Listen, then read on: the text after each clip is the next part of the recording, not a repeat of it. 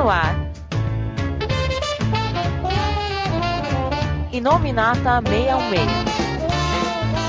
Olá, ouvintes do Inominata 66. Eu sou o Coveiro e eu tenho na verdade que dizer o seguinte: faltam apenas três.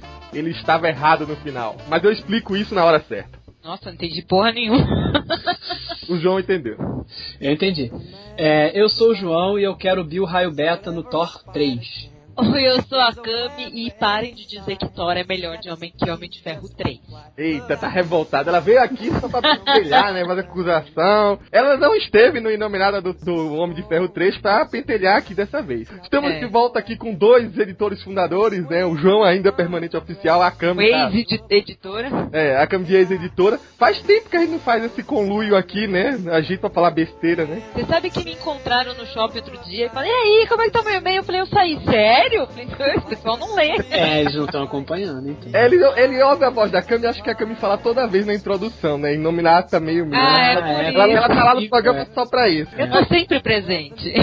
Mas enfim, a gente tá aqui hoje pra falar justamente sobre o Thor Mundo Sombrio, que estreou nesse último final de semana e a gente tem muita coisa o que falar aí. Será que no balanço final foi um bom filme, foi um filme melhor que o primeiro? Enfim, a gente vai discutir sobre isso e outros detalhes mas nesse programa de hoje.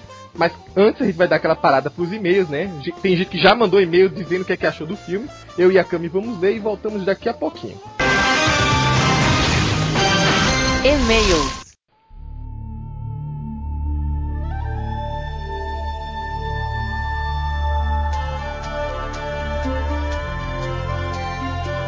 Olá, ouvintes do Inominata 66. Estamos aqui mais uma vez com a leitura de e-mails e olha só, sumida, mas de volta, Camila Rizek.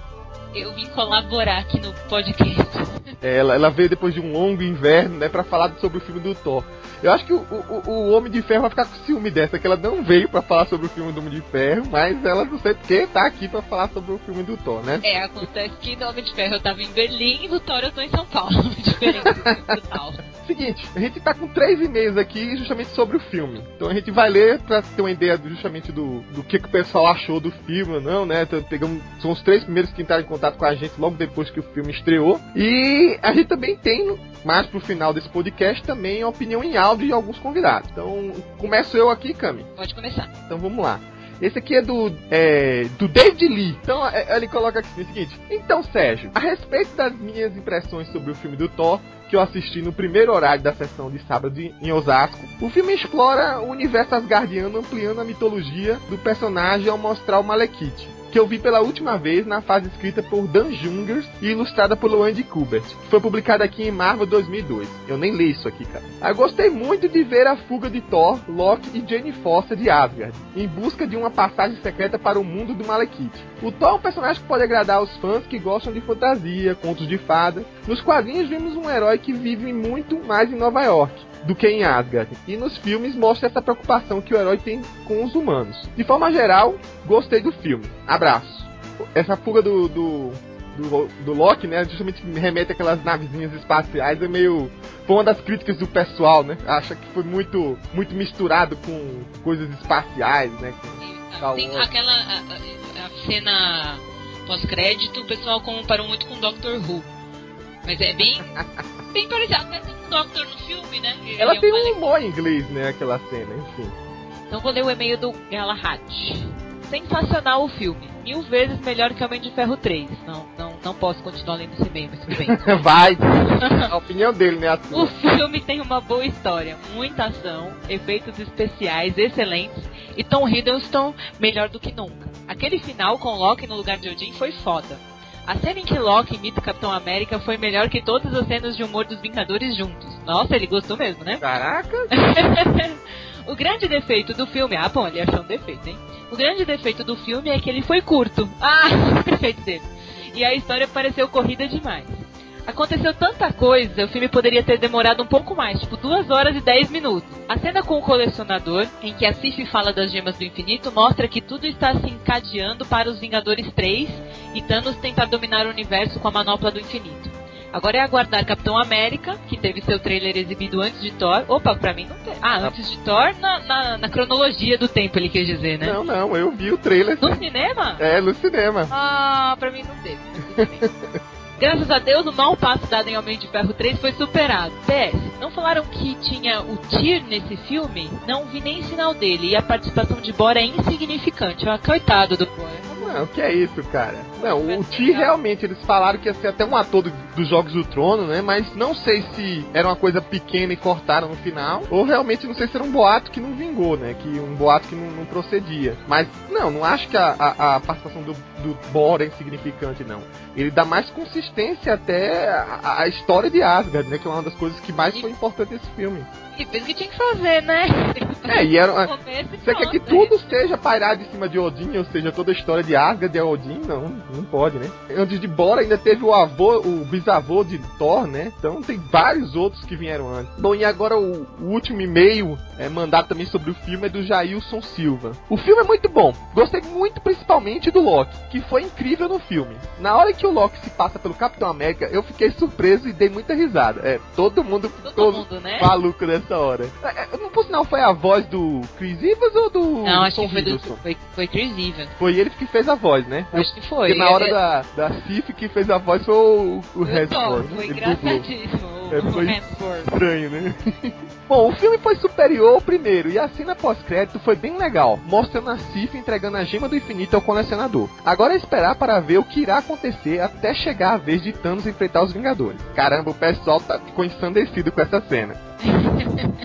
Ninguém quer saber mais de Ultron, todo mundo quer saber de Vingadores 3 em 2020, ou lá, sei quando vai sair.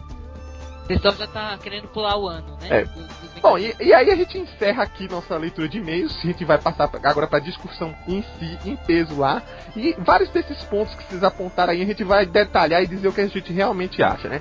Cama, inclusive, vai defender porque Homem de Ferro 3 é melhor durante o podcast. dela. Tá Tô bom? E agora vamos lá pra discussão. tá bom.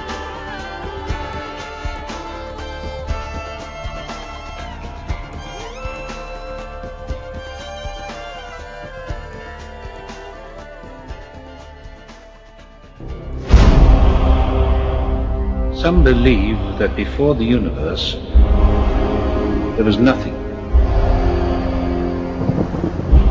They're wrong. There was darkness.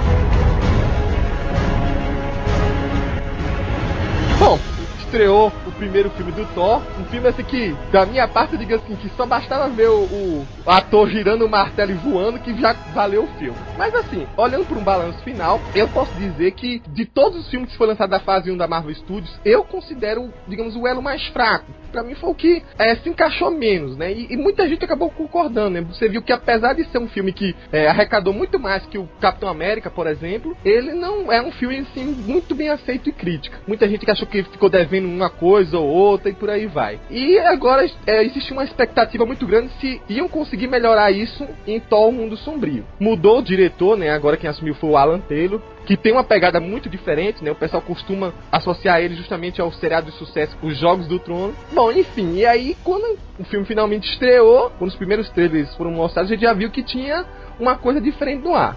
Eu não sabia porque eu não via trailer. E aí vem a grande questão. João, principalmente, que é viu completamente no escuro o filme.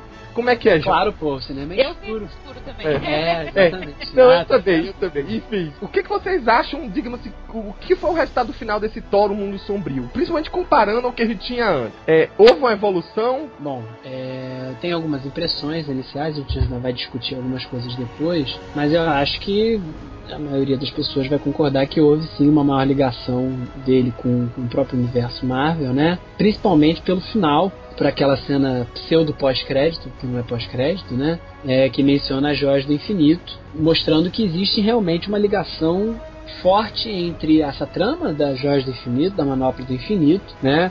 uh, com, com todos os filmes da Marvel, até pelo que a gente viu no final dos Vingadores. Eu achei isso muito legal, porque de certa forma o filme do Thor serviu para confirmar, ó, é isso mesmo, vocês não estão se confundindo, a gente não vai mais enrolar vocês. Né? É, inclusive, com essa cena final, a gente está comentando o final pelo início, mas eu achei legal uh, essa guinada cósmica, digamos assim, do filme do Thor, do universo do, do filme do Thor. Né? Acho que muita gente não gostou, a gente vai falar sobre isso depois, mas eu gostei bastante porque eu acho que foi bem uh, fiel ao que a gente encontra em algumas histórias do Thor, em algumas visões do Thor. Né? E além disso, eu acho que é uma melhora considerável em relação ao primeiro filme. Né? A gente comentou no outro nominado, lembro que eu participei, e o primeiro filme, em vários momentos, parecia mais uma história de romance adolescente, usando Thor como pano de fundo. Né?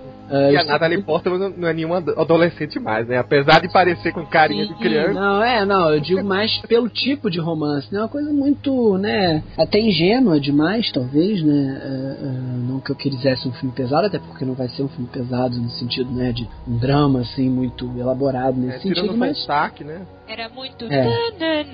é, era um momento assim, ah, que romântico e tal. Não que não tenha isso no filme, mas eu achei que o diretor ele foi mais sagaz quando usasse, quando, quando usou essas, esses recursos, os recursos dele foram mais orgânicos, assim, né? E o segundo filme ficou muito mais centrado em uma trama própria, né? Atrelada a tramas maiores, né? Claro, com essa ligação com o universo Marvel, mas ele está atrelado a tramas maiores. Quer dizer, eu achei que também o que colaborou talvez tenha sido a participação mais envolvida dos atores. Eu achei o, o Thor, principalmente, muito mais natural, tanto com relação ao primeiro filme quanto com relação aos Vingadores. E mais do que o primeiro filme, apesar de alguns personagens terem ficado mais apagados, é, a gente vê nesse segundo filme personagens mais diversificados, com interesses mais diversos. Ele é um filme menos preto e branco, claro, principalmente graças ao Loki, mas até a participação do Loki nesse filme eu achei ela mais carregada, no bom sentido, na ambiguidade que é típica do personagem. E de novo, o ator uh, evoluiu bastante, né? Tá, tá, pegando melhor o personagem, melhor do que ele já fazia, né? Então isso tá, tá ajudando bastante. Mas eu acho que também teve uma boa ajuda, mais do que da direção, do roteiro também. O roteiro é mais legal, né? É, talvez seja por ser um segundo filme, que não precisa explicar uma porção de coisa e tal, não sei o quê. Eu,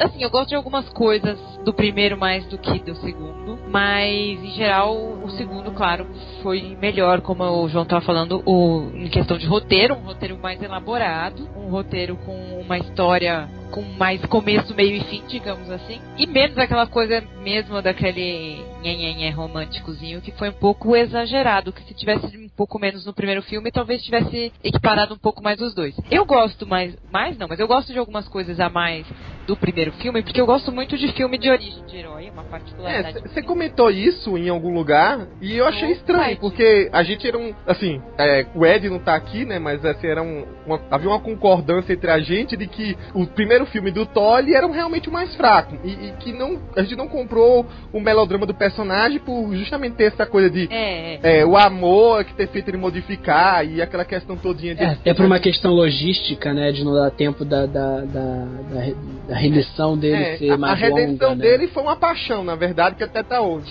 Peraí, não tô, vocês não estão me entendendo. Não é que eu gosto mais do primeiro do que do, do, do segundo. Não tem, tem a algumas... ver, pode falar. É, não. Algumas coisas eu ainda prefiro no primeiro e algumas coisas eu prefiro no segundo. Tá. O roteiro, né, todo o encaminhamento do, do segundo é melhor do que o primeiro. A, a, o amadurecimento, a relação entre os personagens é melhor. Eu gosto de alguma coisa a mais do primeiro na questão da história da origem, porque eu gosto de história de origem, e eu gosto quando a história tá mais relacionada à Terra, mas é um gosto pessoal meu. Eu não sou fã de, de mitologia nórdica, não, não, tanto que eu não sou. Eu tô aqui de advogada do diabo, outsider, whatever. Você tá aqui pra queimar o filme e falar de Homem de Ferro 3 a qualquer momento que eu der Não! Não, não, eu tô aqui como outsider porque eu quase não leio Thor, na verdade. Eu li algumas coisas, eu li essa uma, umas sagas mais recentes. Atualmente até não leio, não li mais, mas porque também não tenho tempo de ler mais nada. Mas assim, a parte mais é, mitológica, a parte do começo, da, até da parte de, da Marvel mesmo, eu não conheço. Assim, conheço de Wikipedia, enfim, ou do site Marvel mesmo. Ah, ainda bem Mas... que você né? Mas, então assim, porque eu não sou fã, eu não gosto de muito de história de mitologia nórdica. por uma questão de gosto, me cansa, me cansa um pouco. Então o roteiro era mais elaborado né, agora nesse segundo filme, mas era muito Asgard, era muito então isso, isso pessoalmente me deixou um pouco um pé atrás, porque não é um, um, roteiro que eu falo, uau, mas eu, eu acho que, não vendo pelo meu lado pessoal, tentando ser um pouco mais objetiva, ele é melhor que o primeiro na questão de encaminhar muito melhor a história e de não se apegar a algumas coisas que nem a gente comentou na época do primeiro filme, que de fato atrapalharam o primeiro filme, como a falta do tempo de desenvolver o personagem, aquela coisa do amor salva tudo e tal. Não, e, e, a questão, assim, e a questão visual do filme, 100 vezes melhor do que o primeiro, assim. Os efeitos visuais estavam incríveis mesmo, assim. É verdade. A, a parte do, do, da, do da, da maquiagem, né? Do, do, da transformação do, do, daqueles seres todos e toda a parte do, do cenário estava muito bacana. E nada muito artificial, né? Nada que. Apesar de que eu vi uma galera falando que os que, que aqueles elfos soldados do Malekith pareciam os Teletubbies, né? Com aquelas. ah, nossa, Mas isso não é um problema de efeito especial, é um problema da escolha do designer. Não, mas nem achei. Achei assim, ah, parece, mas não é um parece, porra, que falta de. de, de, de Olha, eu achei até meio assustador. Assim, é, exatamente porque os falei... Teletubbies são assustadores. Eu falei no, nos e-mails. eu falei nos e-mails, mas tem um, essa coisa cósmica tem uma pegada Doctor Who e tem uma coisa que, que dá um.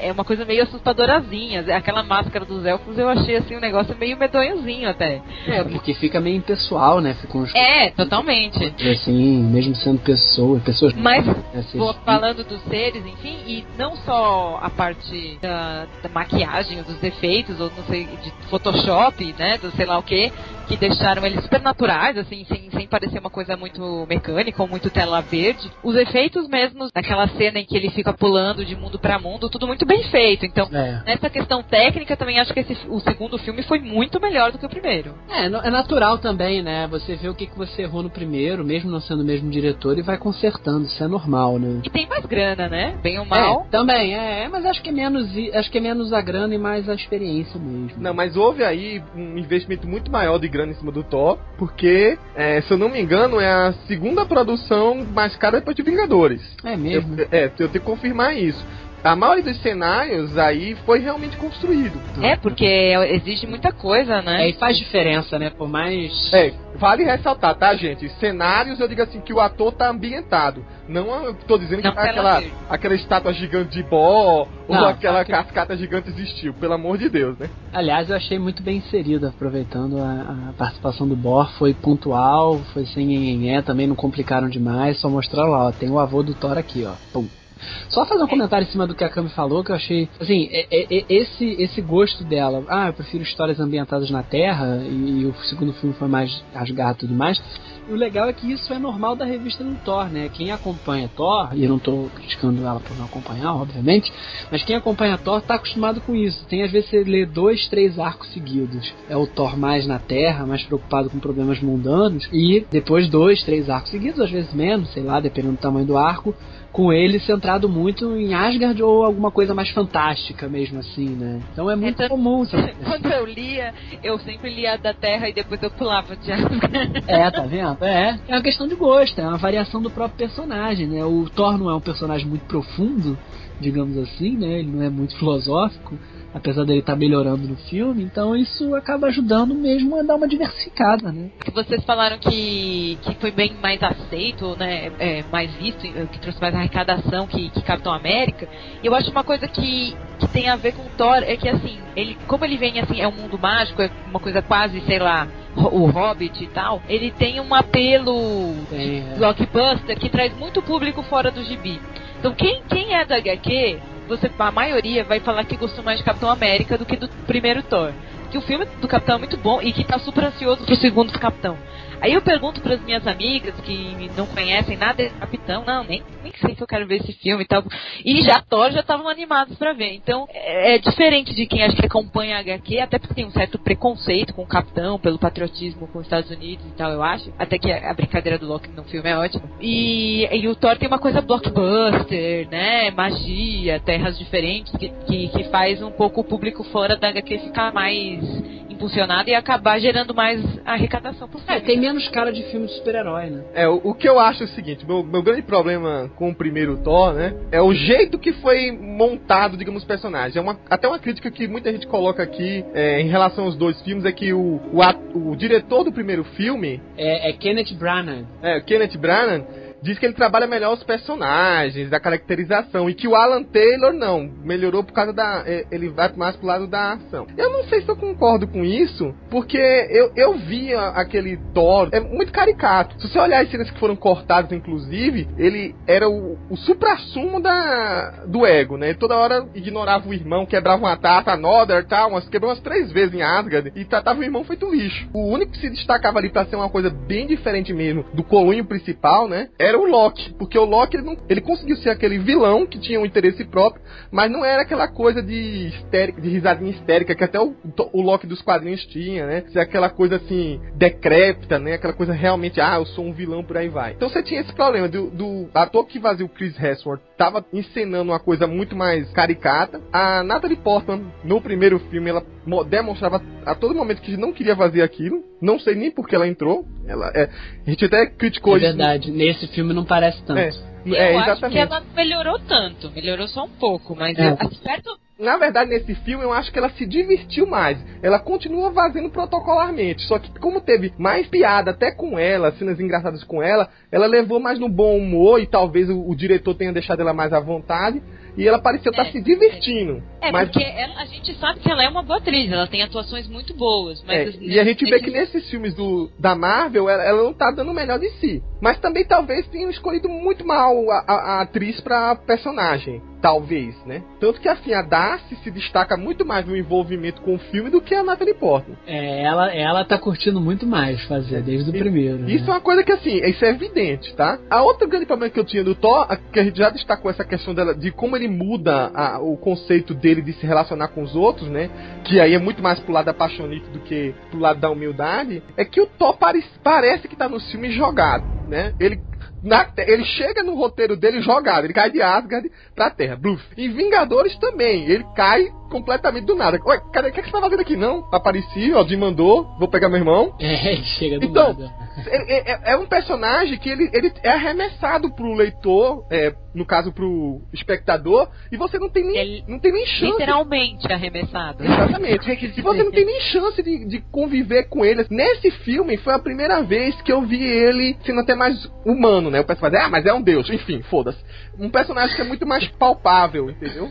Ele tava lá em Asgard quando ganhava as lutas, mas ele tava com o pensamento na Terra. Então ele já tinha, digamos assim, um, um, uma coisa dele que a gente dizia: olha, tudo bem que não é o que a gente queria, mas ele é o, o personagem agora que tá com amor platônico, estimando a Jane Foster, e tudo que é, da ação dele, do que ele pretende ser uma pessoa melhor, é em torno do que a Jane Foster significa para ele. E isso, pelo menos, talvez não seja o que a gente queria, mas é uma coisa muito mais palpável nesse filme. Eu, eu comprei muito mais a atuação do Chris Hemsworth nessa aqui do que no outro filme. Já o Loki não, ele vem evoluindo a cada filme. Ele já era muito bom, né, o Tom Hiddleston no primeiro filme, no, foi no Vingadores, um destaque, e também é nesse. Pois adorei a, a, a, participação do Stan Lee, foi uma das melhores. Assim.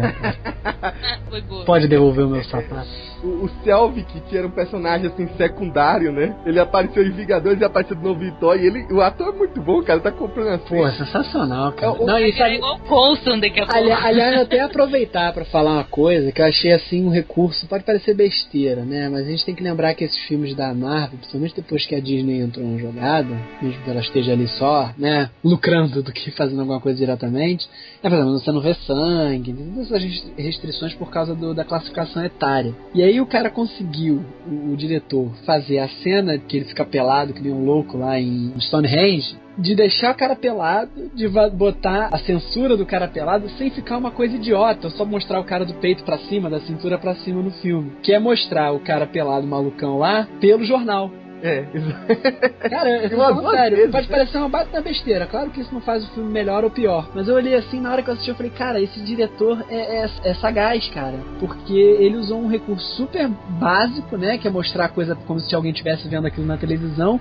Pôde fazer essa cena sem aquela censura, aquele, aquele, aquela distorção da imagem ficar ridículo. Porque, obviamente, o jornal não ia mostrar o cara lá, né? no sinal, aproveitando que você já falou do Selvig aí, a outra cena interessante que tem é quando ele vai explicar a teoria dele, aí se abre e tá, justamente essa cena do Stanley tá aí no manicômio, né? Aí é, eu aproveito, bom, né? é, eu quero agradecer ao, ao Kevin Fige por, pela homenagem que ele fez ao site da gente, tá? Tinha lá Meia Meia Universe, ao lado da homenagem que ele fez ao Bill Blunt lá com a encruzilhada e depois a, a falha lá que era da do Thanos Imperativo, né? Obrigado aí, viu, gente?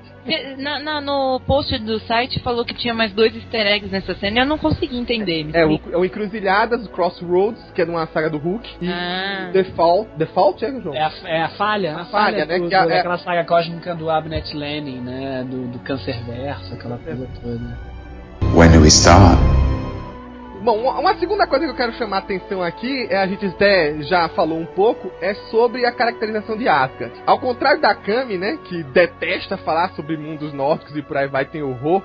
é, a maioria do pessoal questionou que o primeiro filme tinha muito pouco trabalhado de Asgard. Que, claro, quando você fala de Thor, uma coisa que você quer ver é aquilo ali é, é sendo trabalhado, né? Sendo é, é, é, pelo menos um pouco costurado. E boa parte da ação do primeiro filme do Thor ocorre muito mais na Terra, né? Uma coisa que até que eles puxam mais da linha Ultimate, de colocar aquela coisa do Thor ser maluco e por aí vai.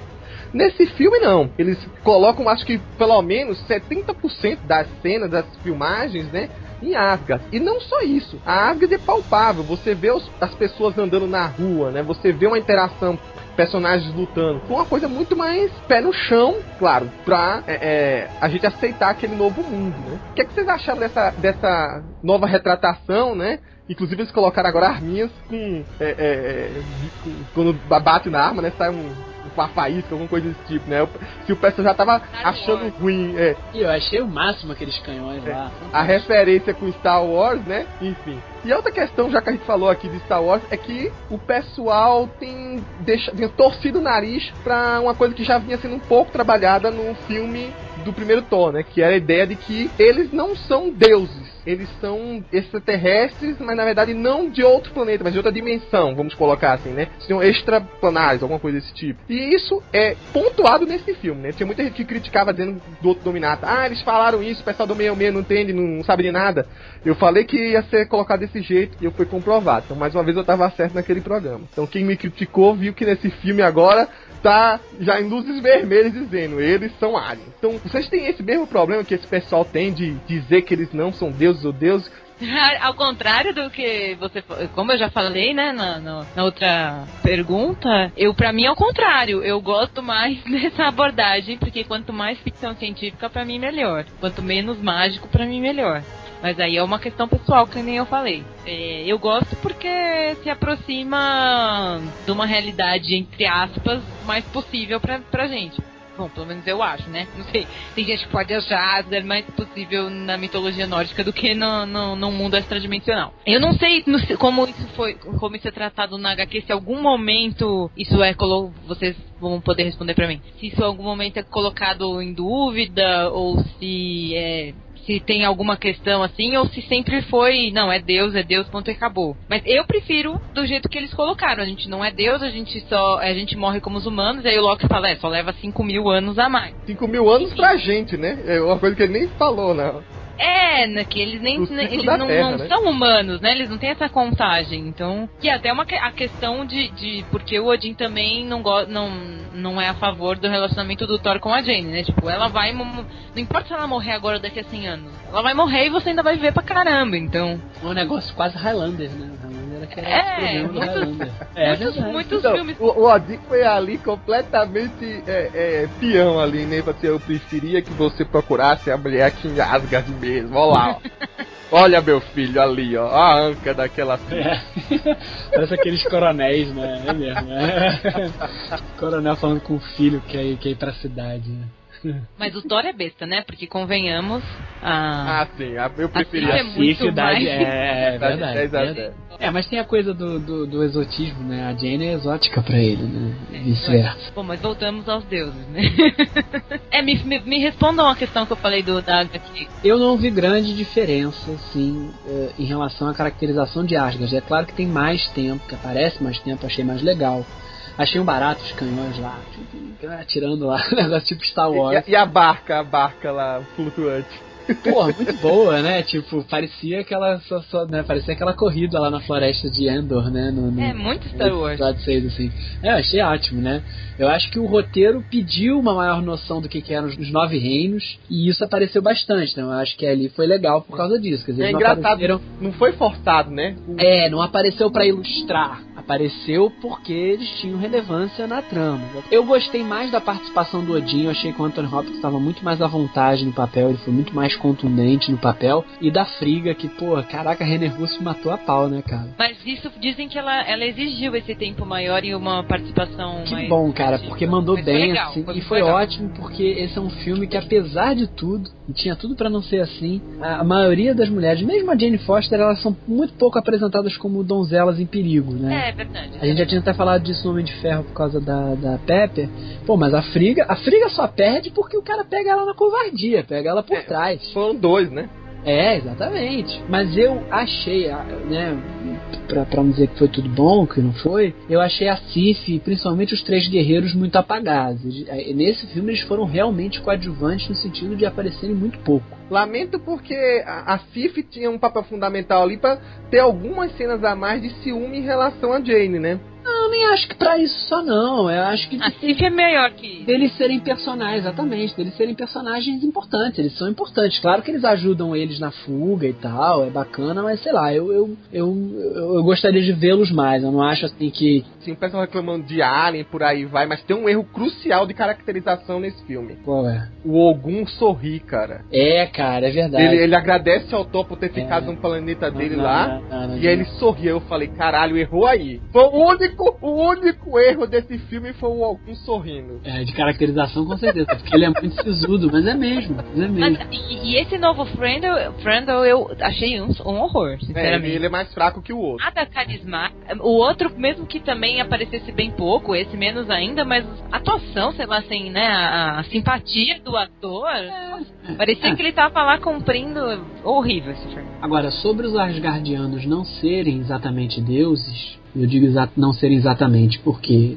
não é um Deus que diz que ele é Deus, pelo menos na minha concepção, eu acho que também é condizente com o que a gente vê na revista. Né? Não que, eu, que eles não sejam deuses, mas que a, a condição divina, e aí a gente está quase filosofando aqui, ou pelo menos mexendo em teologia de uma maneira bem superficial, né? Depende diretamente da crença das pessoas. Então é uma característica muito maleável, né? E isso é muito trabalhado na Marvel em diversas uh, histórias que, que, em que isso aparece, né? Uh, até naquela saga recente do Hércules, que é ruimzona, mas trabalha com isso, de que se as pessoas param de acreditar nos deuses, não é que eles deixam de existir, mas eles deixam de ser relevantes até de serem considerados deuses. Pois é. Né? Então talvez a matriz, aí, por isso que eu disse que a gente vai quase filosofar aqui, mas o fato da gente ter nosso pensamento muito ligado ao monoteísmo, né, a ideia de Deus, né, no singular, hebraico, cristão, islâmico, seja, como uma figura onipotente, onipresente, visível apenas pelo que ele faz, né, muitas vezes ele não tem uma aparência definida, limite um pouco quanto a gente pode pensar nisso de uma maneira diversa. Né? O que, que eu estou querendo dizer com isso? Estou querendo dizer que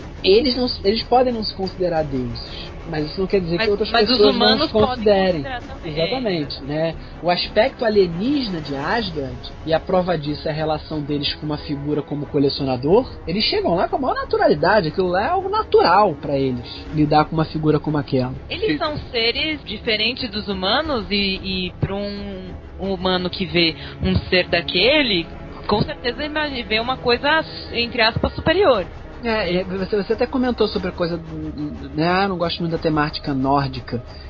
Apesar de toda essa temática nórdica, viking, né, normanda, do universo do Thor, eles nunca foram apresentados como vikings. Eh, para não dizer nunca foram, para não cair aqui no erro, há muito tempo que isso é pouquíssimo importante. Na verdade, assim, depende muito do roteirista, né? Tem roteirista que quer puxar mais pro lado mitológico, feito algumas especiais que teve, feito a Era do Trovão e por aí vai. Mas você vê que quase é S-Words aquilo, quase é, não é o não. São, eles não são terráqueos, eles não são de Midgard. Eles só foram, de acordo com a leitura deles na Marvel, né, coincidentemente adorados e inspiradores daquela civilização dos vikings. Eles, eles falam isso no primeiro filme, é, né? Eu acho que eles são muito mais inspiradores do que são os vikings, claro, dentro do universo fantástico da Marvel. Não estou dizendo isso como uma análise séria, né, acadêmica ou coisa do tipo. Mas é muito mais assim, os, ah, por que, que eles parecem com os vikings? Ah, porque eles são vikings. Não, porque os vikings olharam para aqueles caras e falaram, eles são deuses. Ah, a gente vai se vestir e agir de maneira parecida. É, e, e, agora só é, delineando agora em termos quadrinísticos é, que o João colocou, o João fez a parte filo, filosófica, e eu vou falar agora uma coisa mais o que era nos quadrinhos, né? Se você olhar historicamente, até eu tô olhando mais uma biografia da Marvel, né? Stanley nunca quis tocar pesadamente em, em religião na, nos seus quadrinhos, ou seja, é, deixa eu só te interromper. Eu acho que é por aí mesmo. Quer dizer, eu falei isso tudo porque, obviamente, pra gente tentar fazer algum tipo de análise, mas eu acho que em nenhum momento ele questionar, não, nós não somos deuses, só somos pessoas superpoderosas. Em nenhum momento ele quer dizer assim, ah, o Deus que você acredita não é nada disso que você tá pensando, você tá sendo enganado. Eu acho que não tem nada disso. É. Acho que é uma coisa centrada no personagem mesmo dele, dele perder essa, essa aura, né? Agora, eu acho o máximo no, no Vingadores a fala do Capitão América, quando falam para ele que Thor é um deus. Ele, Deus não se vestia assim, não se veste desse jeito. É, legal, exatamente. Assim, mostra o choque. O Deus né? que eu conheço não se veste desse jeito. É, é um choque. E, e, a, e, a, e, a, própria criação do Jack Kirby, né, a, o mundo de Asgard que ele faz, foi da, da ideia de Lee dele de criar uma Asgard um pouco diferente do que se fosse uma Asgard, digamos assim, mais histórica. Você vê que é um mundo também, dentro dos quadrinhos, muito mais soberbo, muito mais... Não chega a ser tecnológico, mas ele tem, assim, um, uma abstração muito diferente. As roupas também são diferentes. É, você pega, por exemplo, a armadura do Heimdall, ele tem aquela coisa de chifres, é, aquela coisa estranha, mas ela é, ela é diferente, a, a, concepção dela. O Balder também tinha. Então, originalmente nunca não tinha isso. Se você pegar, se ainda tem dúvida de que sutilmente o Lee e o Kirby originalmente não queriam que eles fossem deuses, realmente deuses, mais pra frente, em outra revista, acho que foi um anu, até um anual, é, ao pé da letra, faz uma referência do que é o Asgardiano. Ele fala literalmente que eles são uma raça é, de outra dimensão que foram adorados por os nórdicos mortais. E aí ele faz, inclusive, uma alusão do que seria ele em relação aos, outros aos outros seres mitológicos da Marvel. Porque qualquer um que lê Marvel sabe que eles são deuses, mas se você colocar em relação a qualquer outra raça da, do panteão cósmico, eles são nada. É, ninguém considera é, talvez o, o, o, Odin, né, ou correspondente à época, mas... É, mas mesmo assim, eles, os, os anciões, o próprio colecionador, que é um dos anciões, é muito mais poderoso, digamos, Sim, um patamar muito mais acima... É do que o próprio Odin. Exatamente. E é. isso tá bem claro no universo cósmico da Marvel. É, porque, porque eu acho que é, é, é, interessa a, a, estrutura do universo da Marvel, né? Talvez se fosse um filme solo do Thor, sem nenhuma ligação com nada de projeto de Vingadores e tal, eles poderiam até cair mais pra esse lado.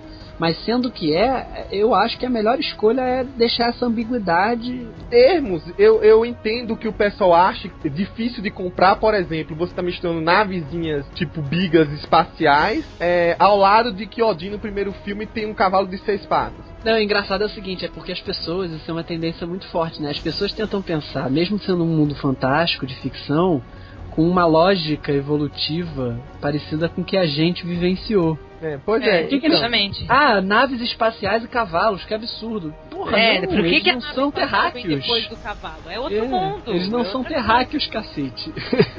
o cara prefere lutar com um martelo do que é com aquela mania de que também quem acha que vai ter vida em outro planeta vai ser humanoide. É, eu, eu acho que eles têm medo um dia de que de repente no terceiro filme eles abram um Mijoni e descubram que é, tem um eletrônico ali.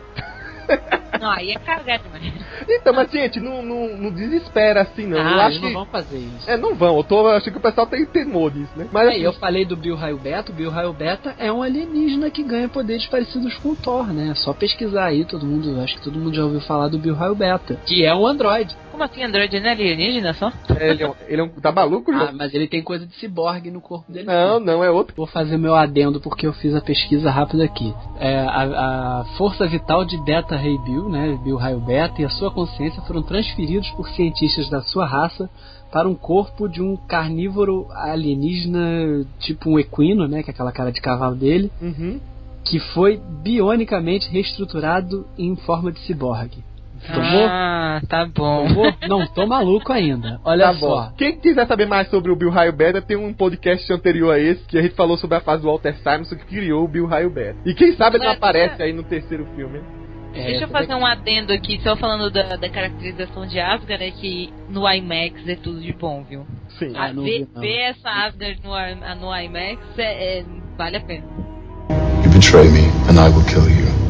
Agora eu queria. A gente já falou até um pouquinho sobre o Loki, mas a gente tem que, na verdade, se focar até um, um pouco sobre a trama, né, do vilão, que é o Malekith, e quais são as motivações dele, que é uma outra coisa que o pessoal também tem torcido o nariz, principalmente porque, claro, óbvio, não é a retratação igual do Malekith do Walter Simons, e nem poderia ser, ia ficar ridículo. E também tem uma grande questão, né? É é uma coisa que eu tenho que levantar. O Loki não é só um grande personagem, grande vilão que é do primeiro filme do Thor. Ele é o grande vilão e grande personagem de toda a fase 1, cara. Então é difícil você conseguir competir com isso. Mas eu acho que ainda assim não ficou obscurecido o vilão. Então minha grande questão é a seguinte: o que, que vocês acharam de como foi transposto o Loki desta vez, né? E sobre as motivações desse novo vilão, do Malekith.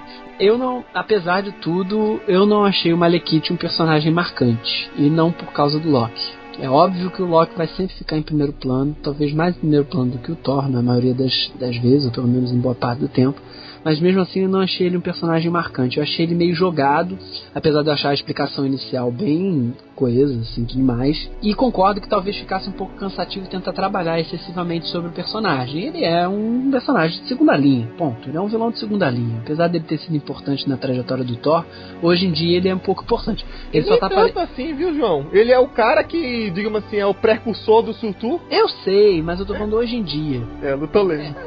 Não, não, mas é, é- é- tanto que ele vai, que ele reapareceu na revista do Thor lá fora. Isso não é spoiler, meu Deus, aparece na primeira capa. O cara não tinha dado sinal de vida, de repente aparece numa capa do Thor. Então esse é o spoiler que você vai receber por causa do filme. É. Ou seja, na verdade eu não achei ele jogado, né? Talvez seja uma palavra errada, mas eu achei ele um personagem sem brilho no filme, As mesmo fazendo dele é, dif- é, estranho. mesmo ele fazendo parte da galeria dos vilões do Thor, né? A presença dele serviu pra mim a dois propósitos muito claros. Ser um antagonista mais simples. Ele é um antagonista mais simples, ele é o vilão tradicional. Ah, vou Ele é derrotar o- vocês todos, vou destruir o universo. Ha, ha, Ele é ha. um chicote negro, entendeu? É. O segundo filme exige um É. vilão porcaria. É, um vi- não, não é porcaria, é um vilão simples. É, ele é apenas um líder dos elfos negros que a ideia dos elfos negros, na minha concepção ali, são uns suicidas de- é, fundamentalistas. É, não, não, não mete essa no meio, não, que isso aí Não, mas a ideia é essa. Não, não é essa, porque eles foram, eles foram, concebidos em outra ocasião. É, é- é outro tipo de conflito. Eu acho que o paralelo não é esse, não. Até porque eles não são suicidas. Se fosse. se- É, não sei, não sei. O que vai acontecer depois do, do, do- de que o vazio, né? Que eles queriam que- voltar pra tudo quando não tinha É, nada. eles estão muito mais parecidos com os Romulanos lá na primeira refilmagem do Star Trek. Todo mundo viu, se não viu o filme, azar de vocês vão ver que é muito bom. Então eu acho que ele é um antagonista mais simples, ele, realmente, como a Cami falou, não é vilão porcaria, mas precisa de um vilão mais simples. E aí, se a gente comparar com o Loki, com toda a complexidade do Loki, isso fica mais explícito ainda, porque o Loki dá um banho nisso. E também para trazer pra mesa mais uma das joias do infinito. Meu pai costuma falar o seguinte? Ele fala assim, ó. Se o vilão é muito bom e o ator que é o vilão é muito bom, ele obscurece o personagem que é o herói. E você pode ver que é o que o Loki fez no Thor, é o que a maioria dos Coringas faz com o Batman. Mas eu acho que o- isso não é acidental. Não é porque o ator é melhor, não. Eu acho que é de propósito. É. Existem vilões que são muito mais interessantes que os heróis, É. fato. O Thor é um cara muito simples. O Thor é, o- é, o Thor não tem profundidade. O vilão, os- o, Tem, o Loki. tem, mas ele é É, mas o, a complexidade do Loki como contraponto é muito maior. Você, muito. você vê agora nessa fase atual, pelo menos aqui eu tô lendo aqui no Brasil, né? Jornada ao Mistério com o do Thor. Tudo gira em torno do Loki, cara. O Thor é apenas o irmão é, emotivo, passional, que age de- é, é, abruptamente e o Loki manipula ele para as coisas darem certo. Aliás, uma coisa que eu achei bem bacana que teve no filme, assim, é, é, eu já tinha até comentado com, com o Coveiro, é que ele é muito legal, né? Tanto no primeiro, mas nesse segundo filme eu senti mais isso, né? O quanto o Thor não consegue odiar o Loki, né? Não, né? Mas Ele- é, é, é é que é uma coisa de feio. irmão, né? Não, mas é levado ao extremo, né? O cara é um da puta, né, cara? Porra, o cara é um Cara, safado. é, mas é, sangue é foda, viu? É, mas não tem sangue, filho. É, mas tudo bem, tudo bem. Eu sei, eu entendi o que você quis mas, dizer. Mas assim, pô, cara, é, é, eu acho assim, muito legal a, a dinâmica que ele tem no. E a, e a, e a verdade também ocorre também nos quadrinhos, é, no vice-versa. A minissérie Loki, que é aquela do, do Rod, né? Você pode ver que o, o, o Loki tá prestes pra ganhar, mas aí ele no final dá o pé atrás porque não consegue derrotar o irmão. Ele fica perdido. O Loki prefere mais o caminho do que o, do que o, o objetivo, né? É, não, porque pra ele, eu acho que assim, se, se não tiver o, com quem ele lutar, com, o sentido acabou, né? Não tiver pra quem ele pegar a peça, o sentido acabou. O, o Loki, por exemplo, do Walter Simonson, a gente até discutiu no outro podcast, ele não tem um, um- um sentido próprio, uma direção própria. Ele, ele se aproveita de situações assim ao Léo pra fazer a brincadeira, pra fazer a trapaça. Então, o jogo é muito melhor do que o prêmio. Exatamente, foi o que eu falei. Ele gosta mais do caminho do que do objetivo. Qualquer bom vilão, é, acho que. É. Quando o vilão é bom, em geral, ele tem essa característica, assim. E, e aí, Cami, fala aí agora você sobre o Malekith. Olha, eu, eu, eu, acho, eu achei ele um pouco apagado, sim. Não sei, não sei quanto isso. quanto ele tinha de, de verídico assim da HQ, porque eu não, não li histórias com o Malekith, mas eu achei que ficou um pouco, como disse o João, perdido, assim. Ele serviu ao seu propósito, que era ser um, um vilão simples, que acho que no fundo a, a trama do vilão nesse segundo filme era um plano de fundo para desenvolver a história principal entre Thor, Jane, Loki, enfim, dos outros personagens. Então acho que ele não era pra ser de fato importante. É pro Loki ficar menos vilão ainda, né? É, porque também todos os filmes o Loki vai ser o vilão, então tem que ter alguma outra coisa acontecendo. Isso não significa que o Loki não vai ter o seu, a sua agenda acontecendo por trás também. Tem que ter um outro vilão, porque senão o negócio fica sem sentido. Mas pra desenvolver um outro roteiro por trás. Da mesma forma que eu, que eu, que eu comparei ele com o Chicote Negro. Como tinha o Chicote Negro no, no Homem de Ferro, mas na verdade estava desenvolvendo mais a outra parte do roteiro. No Thor também. Então tem esse, é, esse vilão que não é tão vilanesco, digamos assim. É, Tão ele não profundo, tem. né? Ele é, mal ele é, ele só não é profundo. É, ele não tem assim um propósito que é tão grande e que tome o roteiro do Pô, filme. e o ator que fez ele é bom, hein? Então, e eu fi- a maquiagem também é muito boa, porque eu só descobri depois que ele é o nono Doctor, eu nem reconheci o ator. Inclusive eles estavam falando uma língua élfica lá, né? Nem, nem Sim. sei que língua era que eles estavam falando. É, isso eu acho muito legal. Isso, isso, isso, isso- Eles pegaram o quê? Do Tolkien, essa língua? Não, sei, isso eles isso inventaram valoriza pra caramba, isso valoriza pra caramba. É. O- Outra coisa, até que tá falando de elfos aí, eu quase esqueci, né? Tem um outro que também saiu do quadrinho, que é aquele Al Green, que aí eles criaram uma nova ideia sobre o, o amaldiçoado, né? Que é o curso. Então eles É. criaram aquela ideia de eles injetarem uma pedra, um, produto Não, é o dele. próprio. É o próprio Éter. Não, não é o éter aquilo não. Então, aí é- esse Al Green, né, ele também tem nos quadrinhos lá, ele também é, é, é meio, digamos assim, chapado, né, ele não é um grande personagem, né, até na própria história do Walter Simonson, ele, na verdade, no fim, ele até muda de lado. E aí, nesse aí também, é um cara subserviente, mas é, é, foi legal a ideia de, de colocarem ele com uma, um, um- tipo um, uma coisa meio radiação gama, né, ele vira o Hulk dos Elfos Negros, né, o cara se injeta com a droga que vira um super forte. É, ele Mas virou ele, ele foi. Mas o que eu entendi, então eu entendi errado. Eu entendi que ele foi esfaqueado, né, pelo outro. E que dentro colocou aquele negocinho que o cara apertava pra ficar. Não, ele, aquilo foi uma espécie de sacrifício, na verdade. Que, É, então, ele, que a- aquilo ali E aí fazia ele parte. deixou aquela matéria do mal, digamos assim, dominar o corpo dele que teria morrido. Não, aquilo, aquilo ali é uma tecnologia, como qualquer outro. Filme, um elfo se sacrifica pra virar o, o amaldiçoado, né? Uma, tipo uma- um produto que eles lançam pra virar o, tipo, o Hulk deles. E É, aí tá. ele aparece a primeira vez naquele cara, e aí em outro momento, ele, pra não ser pego, né? Porque ele foi derrotado, ele se entrega como prisioneiro, ele coloca dentro do corpo dele a pedra. Sim, é. Que não tem nada a ver com Éter. E aí ele tira, quando tá na prisão, se sacrifica se Hulk busteando lá, e aí começa a porradaria. Por sinal, essa é uma, das cenas que melhor constrói o Loki para o filme todo. Porque nessa cena, ele praticamente ajuda o, o Curse a tomar Asgard, mas o Loki nem imaginava que junto ia matar a única pessoa que dava atenção a ele, que era a mãe dele. É, ele não ajuda, né? Ele só não impede. Não, não ele fala que pegaria a escadaria de. Pega a escada e vai pra lá, que sei lá que você vai querer ir. Ah, tá. É. E aí ele, ele destrói lá aquela plataforma e aí fode tudo. E aí, cara, o Loki mostrou ali que assim, sabe, a, a, o jogo dele não, nem sempre dá certo. Aí que ele deve ter repensado como fazer as coisas. O legal também é aquela cena da pseudo-morte do Loki, que ele e o Thor fazem. enganam, né, os, os elfos. Vocês comeram no começo, vocês acreditaram? Não, sabe por quê? Não. A roupa do Thor, ele tá com os braços descobertos. Não, sim, mas eu digo a morte do Loki. Não, a morte, morte. Morte, não, morte, morte, eu achei que sim. A morte, morte, eu, eu, eu achei que era verdade. A morte, morte que não é morte, morte? É, é a segunda morte. A segunda morte, a que o Thor caiu, a que, a que não era combinada com o Thor, eu acreditei. Isso. A primeira não. A primeira, eu olhei na hora, tem alguma coisa porque o Thor, ah, os braços estavam descobertos. Mas a do Loki, que o Loki se sacrifica pelo irmão. Ah, sim. Eu acreditei. Eu, eu fiquei, eu fiquei na dúvida. Porque ele não se sacrifica, na verdade. A cena é o, é o coisa lá atravessando ele, né? É, mas ele podia deixar o Thor morrer, né? Um outro Loki em outro momento deixaria ele Não, mas. Mas o Thor, mas o Loki tem disso. Você fica na dúvida porque o Loki poderia sim proteger o irmão. É, é, é, deu é uma, aceitável. É, deu uma dramaticidade naquela cena, né? Além dele ter, ter matado muito bem matado, né? Usou uma artimanha fodida ali pra matar o cara. Co como, como que ele sobreviveu? Não, não então, aquilo claro. era uma ilusão. É, pode ser uma ilusão. O bicho, o bicho não atravessou ele. Ele atravessou o bicho com a lança e ele morreu. Ou então ele falou com a gente Coço e já descobriu como é que se estava da empalação, essas coisas. é. Eu só percebi que era mentira quando chega aquele soldado, que obviamente é o Loki, é, pra dar a notícia pro Odin. Aliás, eu achei isso genial, assim, porque você fica, pô, o que que houve? Que que... E não explica, tipo, dane-se, se vira. É. eu achei bom isso, de ficar tudo explicadinho.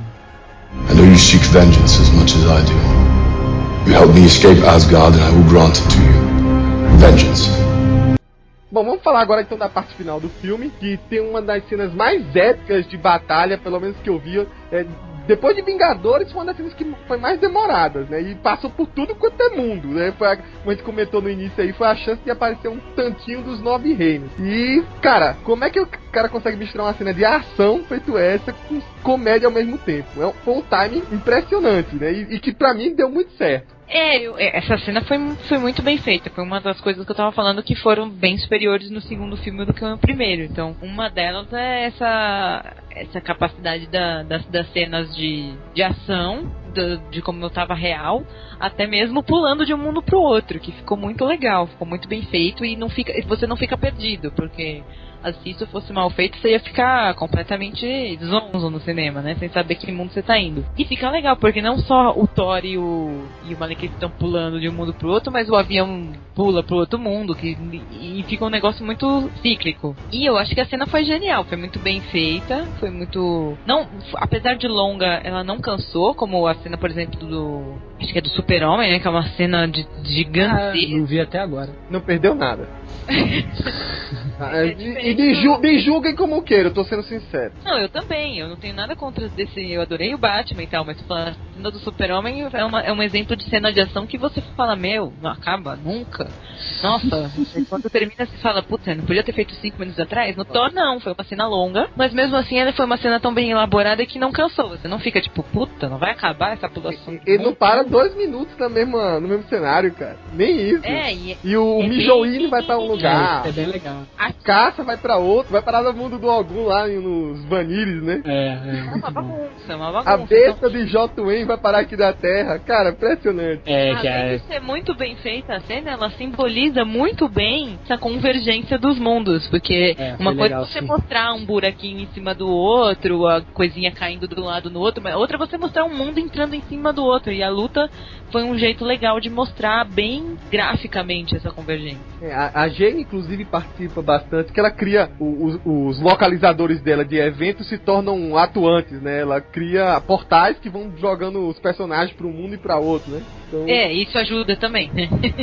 Não, então é, o que eu acho bacana é o seguinte, que, e que vale ressaltar, né? É, as pessoas não podem interpretar isso como planetas. É, eu acho que não, são nove, dimensões. É, os nove mundos de Asgard, na verdade, seriam nove dimensões mesmo. Então entendam isso, né? É, é, tudo bem que dá a entender que nessas dimensões eles só considerem alguns planetas como habitáveis. E aí seria aqueles dos anões, o de Hell e por aí vai, né? Mas. É, é, é um conceito que nunca foi também totalmente explicado, então também não, não, não se estressa tentando entender assim nos seus mínimos detalhes, né? É, eu, né? pelo menos, eu pelo menos sempre encarei assim, né? Uma coisa que ficou talvez mais dúbia é entender, e a gente vai ter que falar isso na, na no último tópico, quando falar das cenas pós-créditos, é o que era de verdade esse éter, né? Hum. Porque de repente ele, assim, pra Jane, ele é, meio que possuiu ela, fazia ela ter visões, aquelas coisas todas.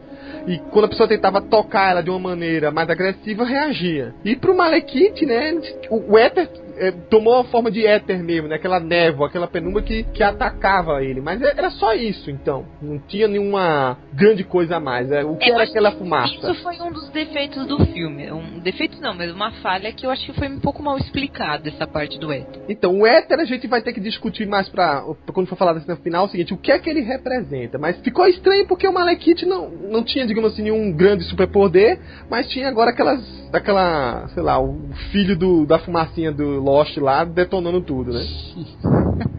Só faltou o cric, cric, cric, cric. Nossa, que efeito sonoro. É, fantástico, assim. Vamos dar, eu coloco o efeito especial da, do, do seriado mesmo.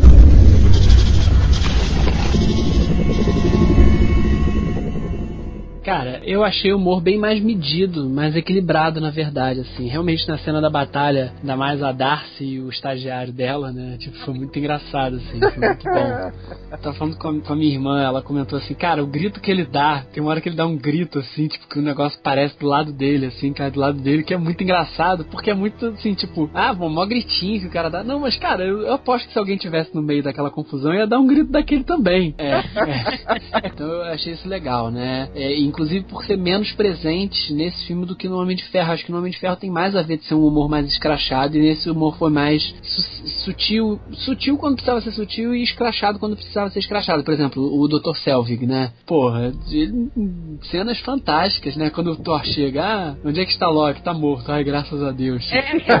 Cara, porque tipo, é, é uma, é, na verdade é uma situação cômica. Ele não contou uma piada ali, né? Ele não contou uma piada, ele expressou um sentimento legítimo, todo mundo entendeu por quê e virou uma piada. Então eu achei legal por causa disso. Não, eu, eu, só fazer um parênteses, já que a gente tá falando de cômico, agora a melhor de todas, que todo mundo tá comentando, é o Loki imitando o Capitão América. Ah, é, é, achei divertido, não achei engraçado. Não, eu, eu, eu, eu ri de toda a cena, entendeu? De, por é, exemplo, exatamente. A cena inteira dele é muito Ele provocando. E a hora que aparece o Chris Evans do meio, eu me amarrei. É, achei divertido. É, aquela engraçado. cena é uma provocação dele, né? Aquela cena dele chegar e ficar enaltecendo o irmão, porque deu oportunidade para ele. Aí ele dá aquelas cutucadas e mostra assim, pouco do que o Loki é capaz, né? É, e o legal é que o Chris Evans consegue ser exatamente, ser, ser muito convincente. Você achar né? que é o Loki mesmo, né? É, é maneiro, isso aí é maneiro mesmo.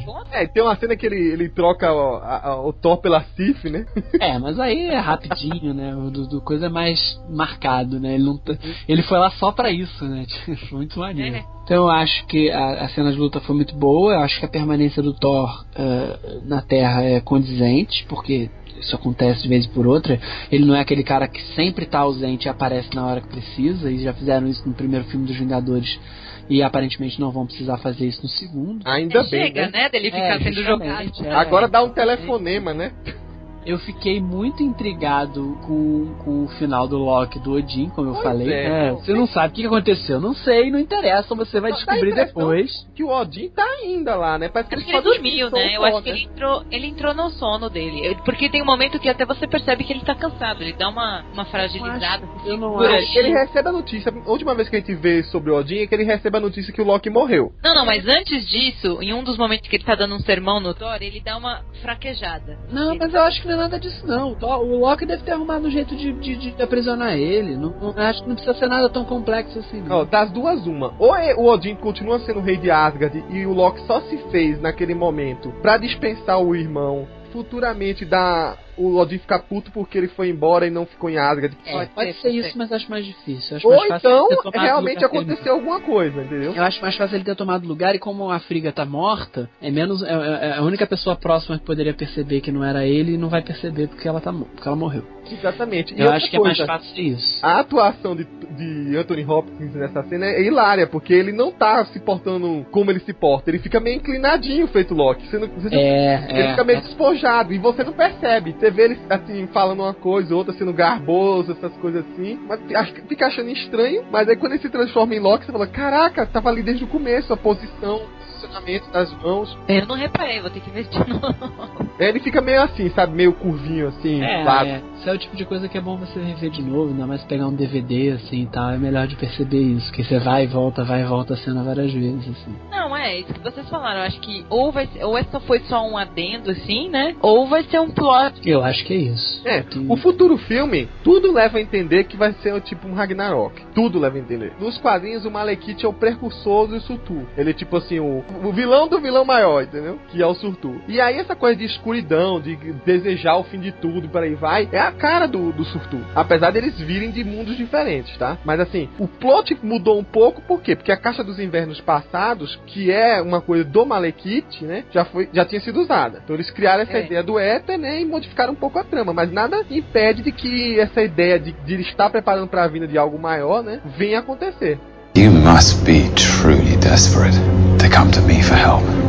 Bom, então vamos passar agora para o tópico final. E é justamente o final mesmo que a gente vai falar sobre as cenas pós-créditos, que tem muita coisa o que tirar delas, né? A primeira é uma cena que foi até gravada por outro diretor, que James Gunn, né? Que vai fazer o Guardiões da Galáxia. Surgiu até uma coisa meio assim, uma disposição entre ele e o Alan Taylor, que o Alan Taylor disse que não gostou muito do jeito que a cena foi posta, disse que ele teria feito ela de outro jeito. Eu até entendo por quê, eu vou discutir depois. E depois, discute agora. É, fala logo. Eu, eu acho que não é o, o estilo de cena não é o timing do Alan Taylor. O Benício Del Toro, ele mostrou ali que o, o, o que vai ser o filme do Guardiões da Galáxia. É um filme que vai beber muito de humor inglês, que nem aquele jogo de mão, aquela parada do de câmera que deixa aquele momento assim de tensão que a princípio era pra você rir, sabe? Aqueles vazios que se você não tiver esse timing certo, pode ser um perigo pro Guardiões da Galáxia. O cara não gostou porque ele queria ter filmado a cena, mas É, eu acho sei, que eu- eu... acho que é até legal ela ser dirigida por outro diretor pra fazer uma transição, porque É, é. a transição se dá por quê? Porque você tem lá o, o Éter, né? Tem o o, o, o a Sif e o meu Deus, o Volstagg levando lá. Então é uma transição boa pro outro filme. Não, né? e eu sim, achei sim. Eu, eu tô falando do jeito que foi dirigido, entendeu? essa coisa que você falou em inglês, eu nem sei se tem a ver, se o diretor é em inglês, enfim. Não, dá, dá a sei. entender sim que vai ser um pouco desse estilo. Eu sei que eu não, eu não, sei- não sei se foi essa pegada ou se foi o tema galáctico, mas que teve esse, essa menção para que, pra quem, pra quem gosta de que deu um ar de Doctor Who, que é um humor inglês. A primeira coisa que eu tive esse impacto, já que eu não vejo Doctor Who, foi o próprio filme do Mochileiro da Galáxia. Eu vi que tinha muita coisa Também. do estilo de câmera daquele jeito. E aí é o seguinte, vamos ver se a coisa funciona bem. Eu acho que tem que ser um meio termo, né? Uma coisa que siga um humor mais elegante, feito em inglês, mas que não deixe de ter aquela, aquele tipo de jogo americano, sabe? De, de, de um outro time mais forte, porque senão o filme... Mas é bom porque fica, serve o propósito dela, ó. Vai ter outra coisa aí diferente que vai vir, mas tem ligação com isso que você acabou de assistir. Inclusive, eu achei até interessante o Thor se passar em Londres, né? Qualquer cidade É, pra dar uma variada, né? Ninguém É. né? Chega, né? Ah, pelo amor de Deus, é destruir Londres de vez em quando também, vai destruir só Nova York. Vem o seguinte, a gente falou do éter aí, aí a gente descobre essa cena pós-crédito aí, que ela é uma das joias do infinito. Que a outra cena pós-crédito é, não tem nada que falar, né? É só engraçadinha por causa do daquela besta lá e da chegada do Thor, que ele cumpre o que ele prometeu, né? A besta de Jotwin foi melhor do que a outra muito engraçado correndo atrás dos pombos. Pô, fantástico. Pô, muito bom. uma sacada boa. Mas é o seguinte, eu quero a gente viu que ela é uma das joias do infinito. Também fala, ele também revela que o Tesseract é uma outra joia do infinito. E, É. e se a gente supor, como a gente vinha supondo antes, que a joia que tava no bastão do Loki é uma joia do infinito também. Aí então, a gente já tem fala. três. Já tem é. três. Não é a o que já o. conversado sobre isso. É. A joia da bastão do Loki e a joia da mente. Exatamente. Tava e claro. A, e o Tesseract é do espaço. Exatamente isso que eu falei com o João. Porque a única coisa. É, todo mundo fala assim, ah, mas não é o cubo cósmico. Em nenhum momento fala que é o cubo cósmico. Que o cubo cósmico realmente ele é aquele artefato que transforma tudo em realidade. Então, o Tesseract, ele é apenas uma coisa que, a, até onde mostrou, abria portais. Aí fala assim, ah, mas não usou a tecnologia de, dele pra aquelas armas que atirava e desintegrava os caras? Não desintegrava. Ela fazia o quê? Transportava para outra dimensão. Exatamente. Se o cara ficasse alve... eles não ficavam alvejados, eles sumiam. Exatamente. Isso aqui, a gente só percebe isso agora. É, é claro, olhando agora de trás para frente fica mais claro. É, então, então o que, que a gente tem? A gente tem a joia do espaço, a gente tem a joia do, da, da mente e o éter. O éter é a joia do poder, cara. Ela ia ser usada para destruir. Não, eu não sei. Até pela cor. Quais são as outras opções? É, da, da alma, da realidade e o tempo. E do tempo. É, mas pode ser. a do tempo, ó, tô apostando, né? A do tempo vai aparecer no Capitão América. É, pela cor, ela seria a joia do poder.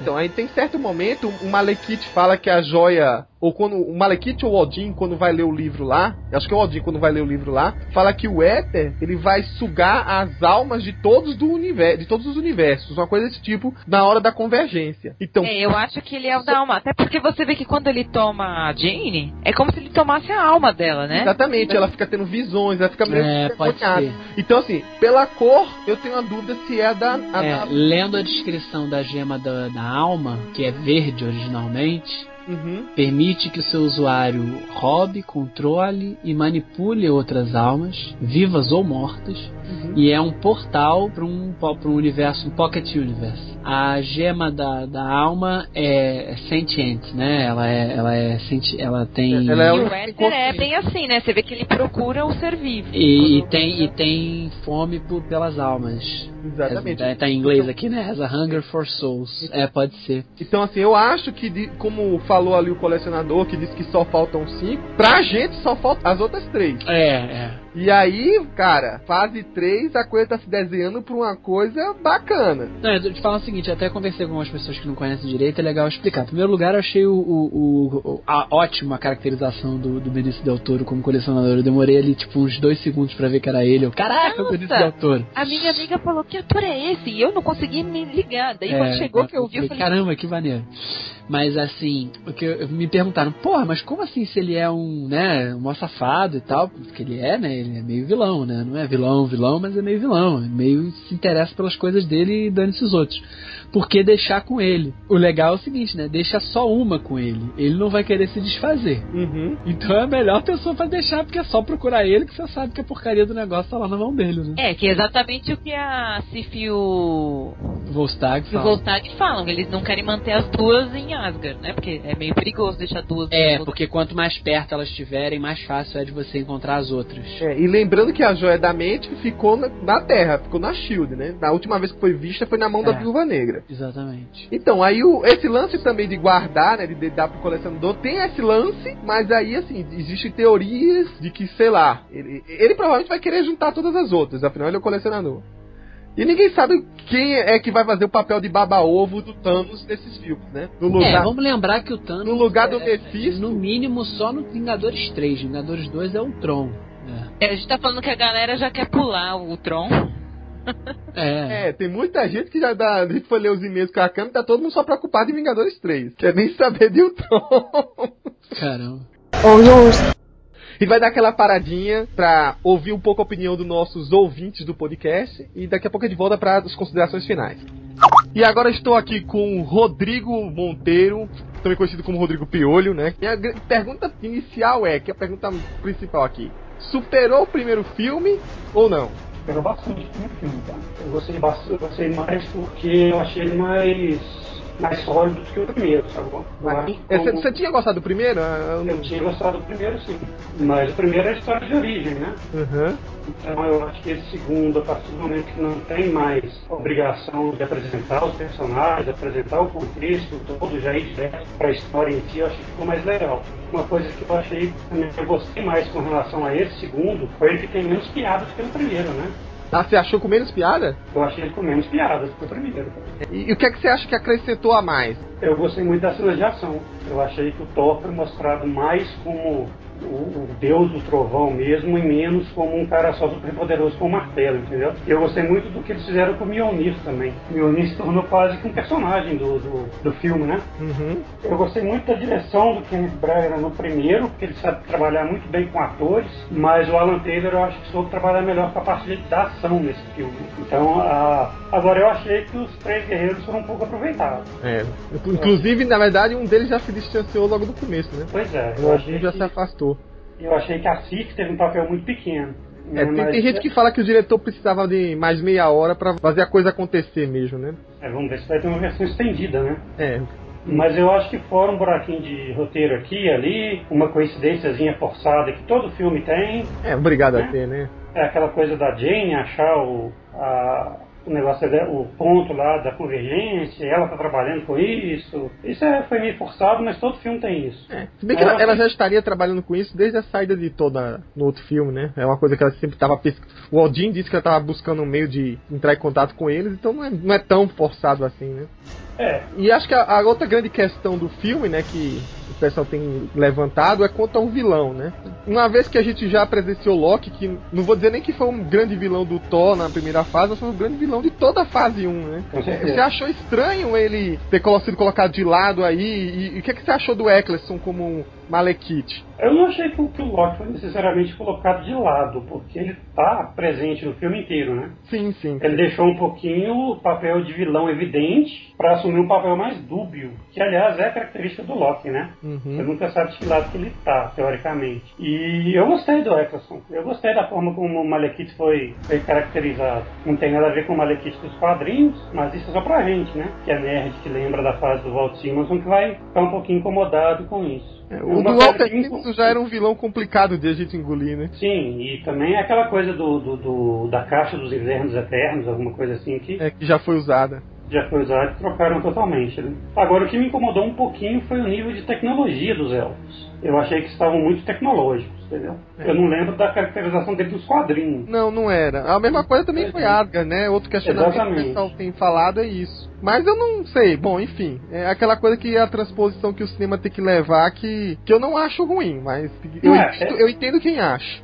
É, que eu sou muito fã de mitologia também, não só do, do Thor. Eu estudo muito mitologia nórdica e tal, então me incomodou um pouquinho isso. Mas você lembra que teve uma época que, não sei se ainda tá assim, porque eu, eu tenho um tempinho que eu não leio os gibis que saem lá fora, eu leio só o que sai aqui no Brasil. Mas teve uma época que um escritor, eu não lembro quem foi, acho que foi o Dan Jurgens, tem bastante tempo isso, trabalhou com uma, época- com uma teoria de que eles não eram deuses, né? Eles eram todos extraterrenos. Na, na verdade, cara, isso tá na discussão principal do nosso podcast. É, a todo momento, inclusive o próprio Jeff Kirby deixava entender isso, né? Eles não eram os deuses nórdicos. Eles eram, na verdade, seres que os a gente que chamava de deuses porque eles eram realmente muito superiores a gente, né? Isso aí tá em vários momentos dos quadrinhos, eles são citados. E, bom, a gente comentou no podcast que você bastava ver qualquer saga cósmica que os deuses eram sublegados a coisas pequenas, né? Mas é coerente com, com essa história, então. Os elfos são mais. têm uma tecnologia muito mais avançada e Asgard também, porque é tradição da ficção, da ficção científica que alienígenas são mais avançados, né? Uhum. Então, isso foi a única coisa que me incomodou. Aquele tanto de, de laser pra lá e pra cá foi a única coisa que me incomodou. Mas assim, é aquele incômodo que passa, porque dentro da história. É, é um incômodo que você tem por conta do que você conhece de história pregressa, né? Do, do Sim. personagem. Se eu não conhecesse nada do Thor, eu ia achar fantástico aquela, aquele tanto de tiro pra lá pra cá e tudo mais. Me lembrou um pouquinho Guerra nas Estrelas, né? pois é, né? Mas não, no, no geral eu daria uma nota 8 pro filme. Assim, superou minhas expectativas. Então tá. Falou então, Rodrigo. Obrigado pelo teu depoimento aí. A gente vai passar pra um próximo. Tranquilo, cara. Falou, obrigado aí. Sempre precisar só chamar aí. Eu tô aqui com o Cairo Abad. Cairo, bem-vindo ao Inominata 66 e eu tenho uma história curiosa com o Cairo. Eu tinha comentado até numa leitura de e-mails que um cara tava ouvindo o podcast da gente na loja Comics, de repente olha pra trás, tá vindo a, a vo- minha voz duas vezes, né, Cairo? Era eu no áudio dele e era eu conversando lá na loja. E aí ele falou que adorava o programa e tal, falou assim, cara, pessoal, não desiste não, manda ver e tal, enfim. Aí eu aproveitei e tá ele aqui convidado pra falar sobre o filme do Thor, O Mundo Sombrio. E minha pergunta inicial é, Cairo, o que é que você achou do filme? Ah. Comparado ao, ao primeiro, ele foi uma evolução, não foi? Fala aí. Nossa, é épico, né? Acho que pra resumir a palavra é épico. Os caras melhoraram em tudo, assim. Eu gosto do primeiro, eu acho um filme legal, mas esse segundo eu acabei de assistir. É, esse segundo é épico, cara tudo, tudo. Ação, a trama, eu achei a trama bem mais bem feita, sabe? É bem mais trabalhadinha. Tem seus clichês típicos de filmes de heróis, o que é normal, e o que eu espero mesmo de filme de super-herói, é, mas ficou muito bom. Assim, eu gostei demais, assim, eu saí do cinema vibrando, é, como há muito tempo não, não saía. O humor bem colocado, sabe? É, os personagens estão muito legais, tipo o Loki, que já era óbvio, mas eu gostei bastante do Odin. É, ficou muito bom, é épico, né, cara? O filme é épico. Você tem alguma crítica contra? Você sabe que o pessoal tá aí falando, né? É, eu acho que assim, o nível de qualidade de Vingadores subiu lá em cima que o pessoal tá detonando qualquer coisa que venha depois. Quer, tem alguma crítica também a fazer? Só pra dizer que não foi só coisa boa? Cara, crítica. Hum... É que crítica, assim. Crítica sempre a gente tem, mas eu falo assim, alguma é. coisa negativa que você viu do filme, né? A ideia do filme era, era centrar mais no, naquele, naquele núcleo, né? Do Thor, do Loki, da Jenny. É, eu acho que, sei lá, acho que tinha um espaço para aproveitar melhor os outros personagens. Mas eu acho que não, foi, não é uma falha tão grande. Eu acho que acrescentaria bem mais. Mas, cara, eu não vi não. Não vi. Mesmo as cenas de humor, eu vi o pessoal reclamando um pouco que tava quebrando o clima. Eu achei bem legais, assim, tá no padrão da Marvel, tá dentro da proposta do personagem. Acho que já tem uma identidade dos filmes da Marvel, né? Eu, eu gostei bastante, eu gostei bastante. Tem aqueles, aqueles clichêzinhos, né, que você já você olha, se dá aquela, aquela virada assim. Mas, mas é legal, acho que funcionou direitinho, cara. É aquelas coisas de coincidências que o pessoal acha horrível. Mas, cara, tem que ter, cara. Senão não rolava. Senão não, os personagens. Se não houvesse coincidências, os Vingadores não estavam juntos até hoje. Exatamente, eu não sei muito o que o pessoal espera também com filmes de super-heróis, sabe? É, é, queira ou não queira, sabe? É filme de, sabe, de super-herói, gente fantasiada, fazendo ato de heroísmo. É, isso não é desmerecendo, longe, de, longe disso. Eu, porra, eu, eu cresci lendo quadrinho, aprendi a ler com quadrinho, mas é, é o tipo de linguagem, né, cara? Lógico, tem defeitos. Homem-Aranha 3 tá aí para mostrar tudo que um filme super-herói não pode fazer, né?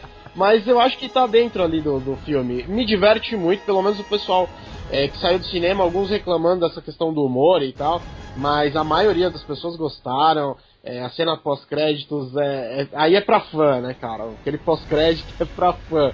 Mas é legal, é legal. Dois pós-créditos pra fã ali, né? Nossa. É, o, o, o, final é pra alegria da mulherada, né?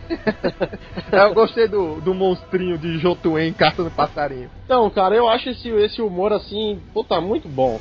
Muito é bom. Sutil, né? O Alan Taylor, que não é um, um, um diretor muito pro humor, ele conseguiu fazer um negócio bem feito. Exatamente. É surpresa, né? É legal, é legal, né, cara? É um filme de aventura, sabe? É, precisa disso. A gente é, não vê muito ele partindo pra essa parte humorística em, por exemplo, Jogos do Tronos, né? Ah, não, é. Mas aí é outra pegada, né, cara? Cada e aí, minha, minha, pergunta final aqui pra arrematar a coisa é o seguinte: você tinha comentado brevemente sobre o Loki, né? E assim, o Loki foi o grande vilão da fase 1, tanto em Thor quanto em Vingadores.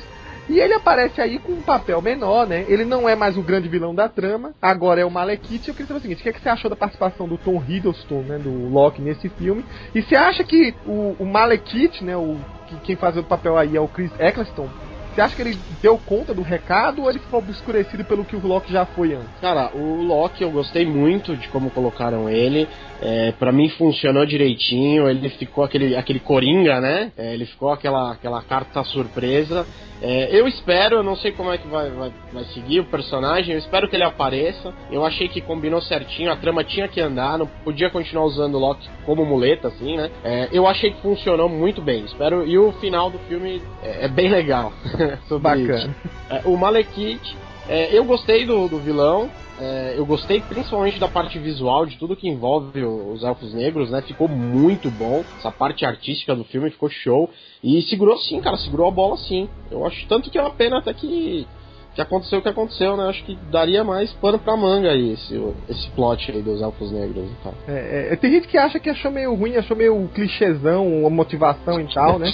Mas aí, cara, é, é, é, é coisas que se fosse a saga de Surtu, o que é que é o Surtu, a não ser o cara que vai trazer o fim de tudo, Ragnarok? Vamos reclamar disso também, né? Exatamente. É, o pessoal tá, tá, meio, meio cruento, meio, meio assim, exigente demais. É isso não, que tão, tão, tão, tão, amargos. Os é. caras não, não, acho que vão pro cinema, estão esper, esperando outro tipo de filme. Assim. Pois é. Bom, Caio, obrigado pela sua participação. Eu é, que espero que você continue ouvindo nossos podcasts daqui pra frente, assim. E que continue, é, é bacana ter esse retorno ao vivo, assim, do, de, de vocês. Legal. Um abração aí para vocês. Continua com o podcast que é muito bom, hein, meu? Valeu, obrigado. Falou, um abraço, tchau. Aqui com o Ítalo.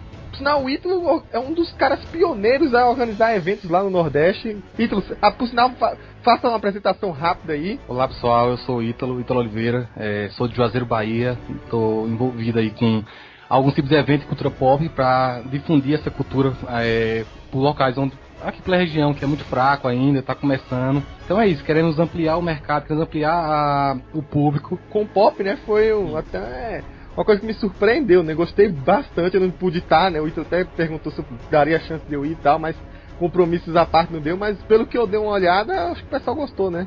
Ah, sim, foi um evento muito bem aceito. A gente tava com expectativa e a expectativa foi superada, muito além do que a gente, a gente queria. A gente pensou um público um pouco menor, só que nos surpreendemos com a quantidade de pessoas que se interessaram, que foram prestigiar o nosso evento. Mas hoje a gente tá aqui pra falar de outra coisa e eu quero saber você, do seguinte: você se surpreendeu com o Thor, o Mundo Sobrinho? Como é que foi? Vou ser bem sincero, eu não vi nada do filme do Thor, assim, previamente, né? Eu achei o primeiro, achei o primeiro legal e falei, não, não vou acompanhar a notícia não, porque é, devido aos Vingadores que eu vi o trailer e teve uns spoilers que eu não gostei, que no filme eu. Eu falei, não, não vou ver nada. Porque o filme vai ser um filme razoável, filme mediano, então não. Cheguei simplesmente o melhor filme super-herói desde os Vingadores. Eita! Mais desde que de Ferro? Mais que Homem de. Eu sou da, da polêmica do, do mandarim ainda, então. Ah, tá bom, entendi. o Thor ele ficou muito surpreso porque o primeiro eu achei que ele ficou devendo porque ele não tinha aquela parte mágica do mundo, assim, Asgard foi apresentada, mas era pouco. A gente via poucas as ruas de Asgard, a gente a, a antropologia do, do lugar, assim, a vivência, a gente não tinha muito. E nesse não, nesse ele tem outros mundos, ele passeia por Asgard, assim, você vê aquela, tudo, toda aquela, aquela, aquela pegada assim, a lá Terra-média, né, assim, do, do, do, criaturas fantásticas, assim, muito bom mesmo. Foi uma reclamação que o pessoal tinha do primeiro, né? O pessoal reclamou muito que se passou na Terra, não passou em Asgard. Ele atendeu aí a as expectativas do pessoal agora. Até a parte na Terra, que é, ela é muito bem elaborada, muito bem construída e não fica, assim, não tá solta. Assim, que a gente vê que é, algumas pessoas criticam a coincidência da Jane Foster ter encontrado o assim, tem encontrado o portal, assim, ela tá no lugar certo, na hora certa. Mas assim, mas eu acho. Mas eu, ela... na verdade, eu acho que o pessoal foi bem rancoroso, né? Porque uma, ela tava estudando esse fenômeno faz tempo, desde o final do Thor 1. E outra que ela não tava no local. Ligaram para ela para ela ir para lá.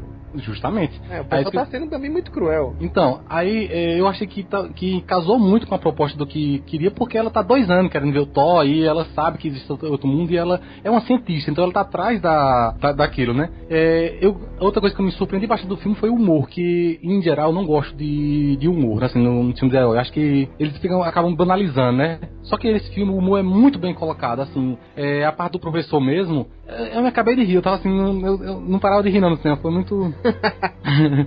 Mas aí vamos para uma outra polêmica aí para fechar, né? Tem muita gente que acha que o Loki, depois de ter surgido como vilão não só do primeiro Thor, mas de toda a fase 1, né? É insuperável. O que, que você achou dele nesse filme? E você achou realmente que o, o Chris Eccleston, né, com o Alekit, ele deu certo ou ele pareceu um vilão bobo? Como é que foi? Fala aí dos dois aí. O Loki, eu, eu, é, eu gosto dele desde a da escolha do ator para pro personagem, né? O, a, visualmente, assim, eu vou falar, poxa, esse ator tá muito. Vai, vai convencer. No filme, no filme do Thor, eu. A melhor coisa do filme é, é o, é o Loki. Assim, de longe. E nos Vingadores ele dá um banho. Porque eu pensei que ele não se sustentaria como vilão dos Vingadores. Porque o, os Vingadores trazia, tra, traz o quê? O momento mais esperado para quem é nerd assim, que era a presença do Capitão América, Thor e Homem de Ferro junto na mesma cena. Você botar Loki, um vilão que pequeno assim para eles assim, digamos assim, e tal, só que na verdade ele foi, mostrou muito grande e, e, é um dos grandes atrativos dos Vingadores, né? Nesse novo filme ele está sensacional, assim. Eu, eu, eu questiono se vai chegar algum momento que ele vai, vai deixar de ser vilão da, da, da série, né? Da, dos filmes, tá, tá, acho que a fase 4 ainda vai ter ele ainda, porque depois da morte dele, digamos assim, né? Mas depois do que aparece no final, né? É, depois que, que, aparece. Ele tem que aparecer, cara. Depois que aparece no final, sei lá assim, você, aquela a minissérie Loki, né? Que a, a Panini lançou recentemente. Nossa, aquele eu acho que aquilo ali se encaixa perfeitamente com um filme próprio do, do personagem, né? de tão grande que ele ficou, né? Já o Malekith, eu gostei, assim, eu não, eu não gostei do plano dele, que o plano dele é um pouco clichê, né? Ah, vamos destruir o mundo. Ah, tá. Hum, hum. É mais clichê que isso, só conquistar o mundo, né? Ele não quer conquistar, ele quer destruir. assim, mas Mas é, eu gostei, eu achei ele um personagem muito frio, muito cauteloso. E eu fico imaginando, pô, se existisse essas criaturas sombrias como ele, talvez fosse aquela forma. Ele foi muito verossímil. Ele, eu comprei muito a, a proposta dele como vilão, gostei muito visualmente dele. Apesar de que eu fiquei meio assim com aquele, com aquela, aquele poder dele, como é o a joia lá, a joia que no final vai se revelar algo maior, né?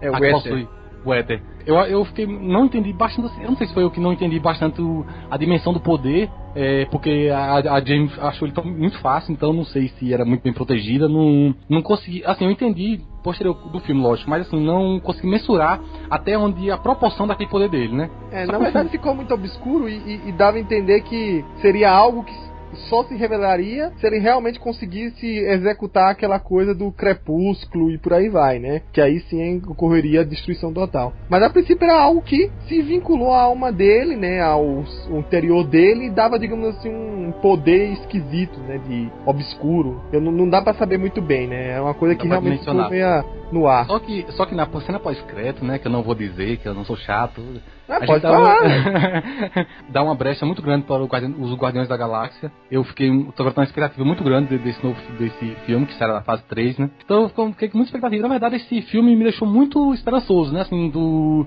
do futuro da Marvel, né? Porque Homem de Ferro, apesar de eu ter gostado do filme, é, eu tenho algumas críticas fortes, que eu achei que a- o, que foi, o que foi plan- plantado no 1 e no 2, o terceiro já tentou desvirtuar e criar uma nova perspectiva. Eu não me agradou.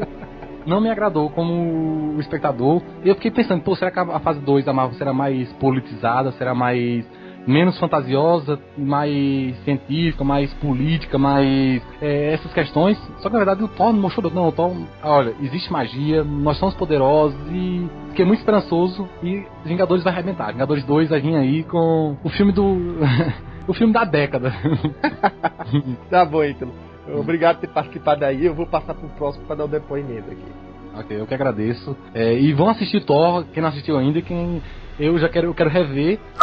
E estamos aqui agora com o Wellington Magaren, que já participou de inúmeros podcasts aqui, e também do Aracnofan, do Clarim, para saber a opinião dele sobre Thor, o Mundo Sombrio. Wellington, e aí? Comparativamente, ah, em relação a Thor 1, eu acho que houve uma evolução, você gostou, achou melhor, pior? Fala aí, cara. Sim, olha, primeiro, olá, valeu o convite de paracaras aqui. E sim, gostei. Apesar de que eu não achei o Thor um tão ruim quanto o pessoal pinta, mas esse eu achei que foi bem melhor. O que, é que você achou que teve de evolução a mais? O que é que contribuiu a mais para ser um filme melhor? Fala aí pra gente.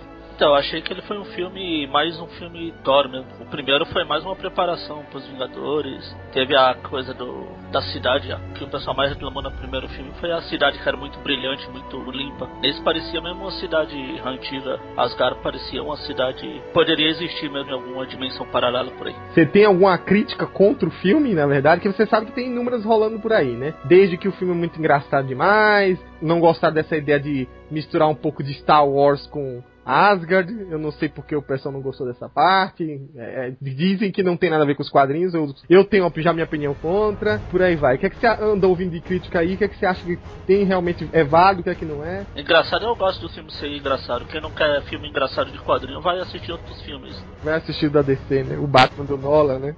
que se acha sério e tem mais furo de roteiro que o queijo suíço. É, eu gostei das piadas, ficou bem encaixado. Acho que eu não achei nenhuma forçada. A Darcy tá rouba a cena com essas piadinhas. Vez que aparece. A un- minha única crítica, se é que pode chamar de crítica, é que eu achei muito forçado o, o plot que envolveu a, a Jane Foster. Achei que foi mais pra enfiar a personagem, pra colocar lá o interesse romântico do personagem. Era coisa que não precisava. É, mas sem ela também, boa parte da trama relacionada não existia, né? E a- o drama. O que o pessoal tem questionado é que foi mal trabalhada a situação dela com a Sif, né? Que podia ter aproveitado o momento pra, pra elaborar melhor isso aí. É, mas sou eu, eu, eu sempre vou reclamar do romance, não adianta.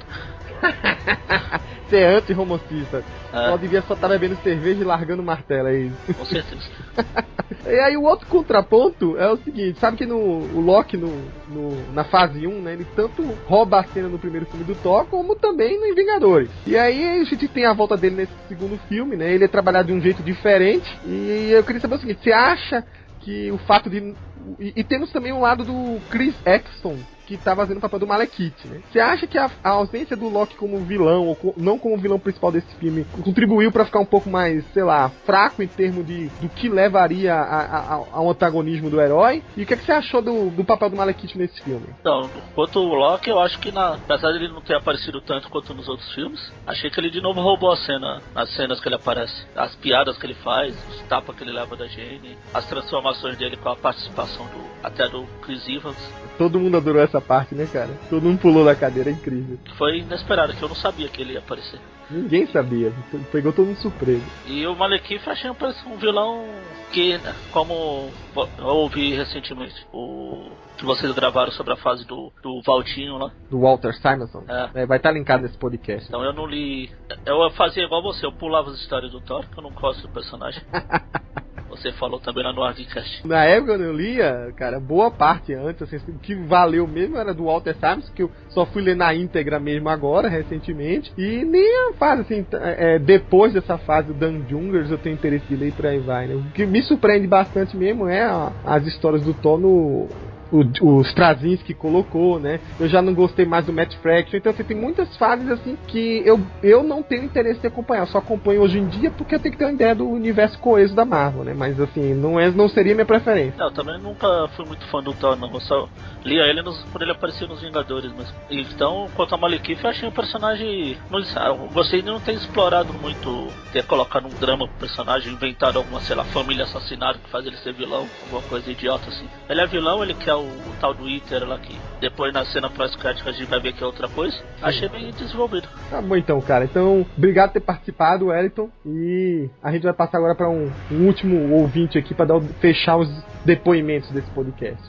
Falou, obrigadão, cara. Valeu. Olá, agora estou aqui com Daniel Urano, que é inclusive um dos colaboradores do nosso site na parte de Action Figures. E aí ele foi um dos primeiros a assistir e falou: Ó, oh, reserva espaço aí para mim que eu quero falar sobre o filme. Então, Daniel, você curtiu? Você achou melhor que o primeiro? Compara, compara aí um filme com o outro. Vamos falar um pouquinho.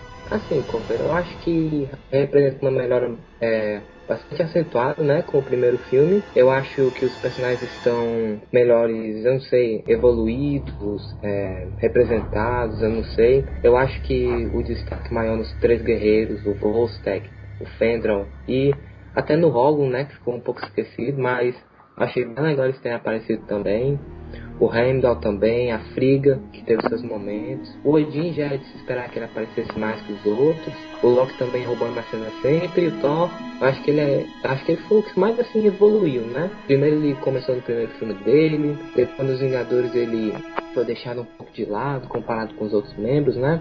Você gostou Mas, do primeiro filme? Eu achei assim, da fase 1, eu achei ele mais caidinho, entendeu? Mas é, é um filme é legal. A maioria do pessoal acha, né? Mas enfim, eu acho que esse filme foi digno do, do Trovão, né? E assim, você tem visto aí é, muita crítica em cima do filme, né? Muita gente reclamando da exagero de humor, outras pessoas reclamando porque foi colocado um, uma Asgard muito mais tecnológica, né? Colo é, reforçando aquela ideia de que o Thor é um, é um alien, né? Um ser de outra dimensão muito mais do que um deus. Essas uhum. críticas que você está ouvindo aí, você concorda? Você tem alguma coisa também para criticar do filme? É porque assim, o, o pessoal sempre quer um negócio meio sério nos filmes da Marvel, mas eu acho que essa quantidade de humor tanto atinge o público Marvete, né? Como assim dizer, e o público família. Eu não, pra mim não incomodou, entendeu? Foi, fez a melhorar o filme. Eu acho que as cenas de ação também estavam muito bem coreografadas, os poderes do Thor sendo demonstrados tudo muito bom. Essa cena de ação foi, acho que foi uma das maiores, assim, né? Tirando de Vingadores, foi uma das mais é, é, detalhadas, assim, que se esticou mais de um filme Marvel. Uhum, uhum, com certeza. E aí chega um, um momento final, assim, de, de nosso depoimento, é, da sua participação aqui, que eu quero saber sobre a questão do vilão, né? Você sabe que no primeiro filme, tanto da, da, do Thor, né, quanto também em Vingadores, o Loki predominou, né? Um vilão fabuloso, todo mundo passou a gostar dele. E aí a gente tem a volta dele nesse filme. Queria saber o que, é que você achou dessa participação dele. E a outra é questão do seguinte: o vilão do filme, na verdade, é o Malekith, né? Que é representado pelo Chris Eccleston. E eu quero saber, o que é que você achou desse vilão? Você acha que ele também é, foi um bom vilão? Ou você acha que ele foi acabou ficando um pouco obscurecido porque, na verdade, o Loki agora ninguém vai esquecer? O Loki sempre roubou a cena, né? O ator, o Tom Hiddleston, parece que nasceu para ser o Loki, né? E ele me enganou duas vezes no filme, né? Quem assistiu Enganou muita disso. gente, hein? É. E o Loki não tem o que falar. Ele foi muito bem nos Vingadores. No filme 1, ele já. Acho que ele já chamou a minha atenção. E o Loki é o Loki, né?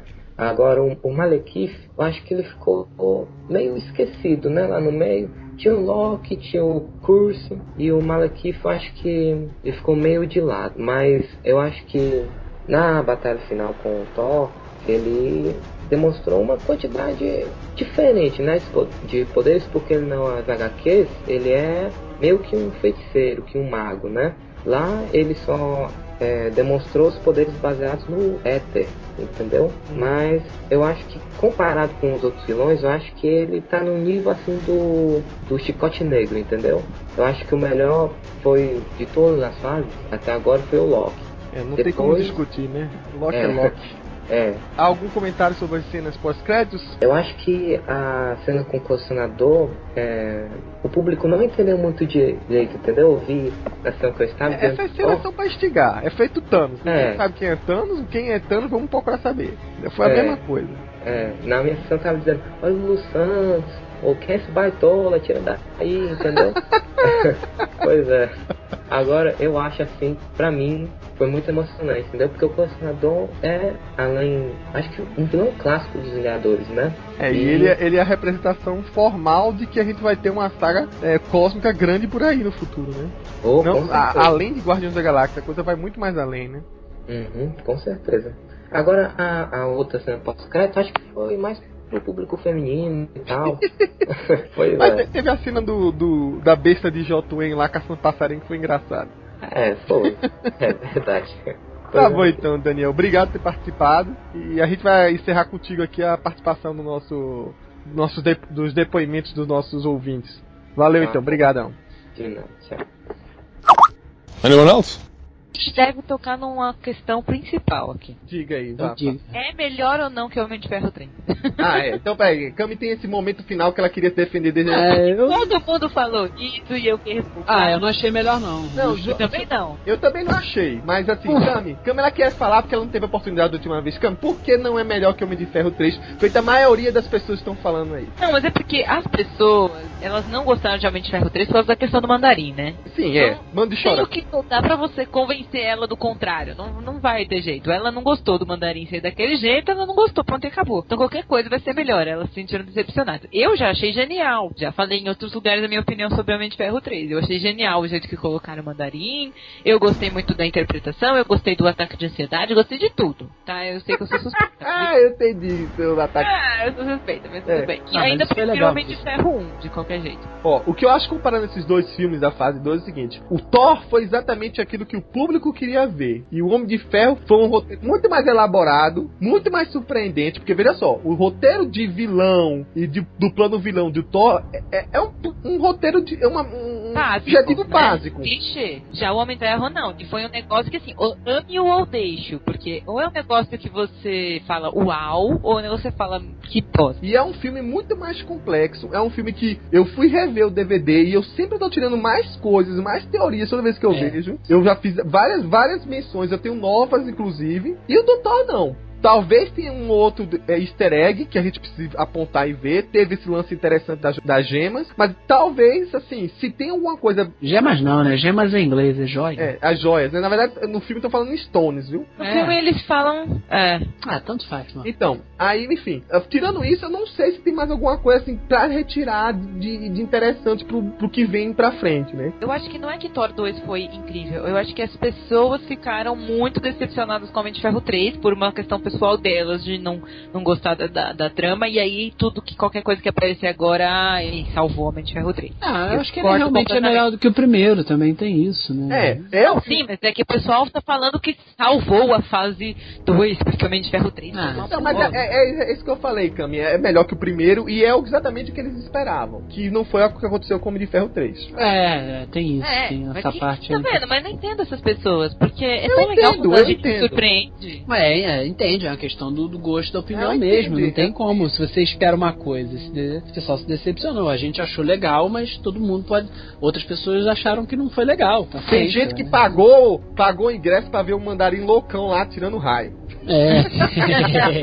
Quase isso. Bom, vamos passar então para os questionamentos finais e balanço e terminar esse podcast. Vamos. Ah, eu acho que o balanço é esse. É um bom filme, né? Tem seus problemas, seus pontos fracos, né? Por exemplo, o vilão, aquela que- assim, né? a profundidade do vilão, mas isso tem até uma explicação e tudo. Mas eu achei o filme muito legal, assim, a sensação de integração ao universo Marvel, até pelas referências, ah, Nova York e tal. Eles sempre tentam falar sobre né, o que aconteceu no filme dos Vingadores, com razão, com razão e com objetivo. bem, né? Senão seria totalmente. É, seria ridículo e tal. Mas eu gostei, assim. Eu achei que muitos personagens evoluíram, né? O, acho que o diretor pegou. Esse diretor novo pegou mais a mão do que, que era necessário.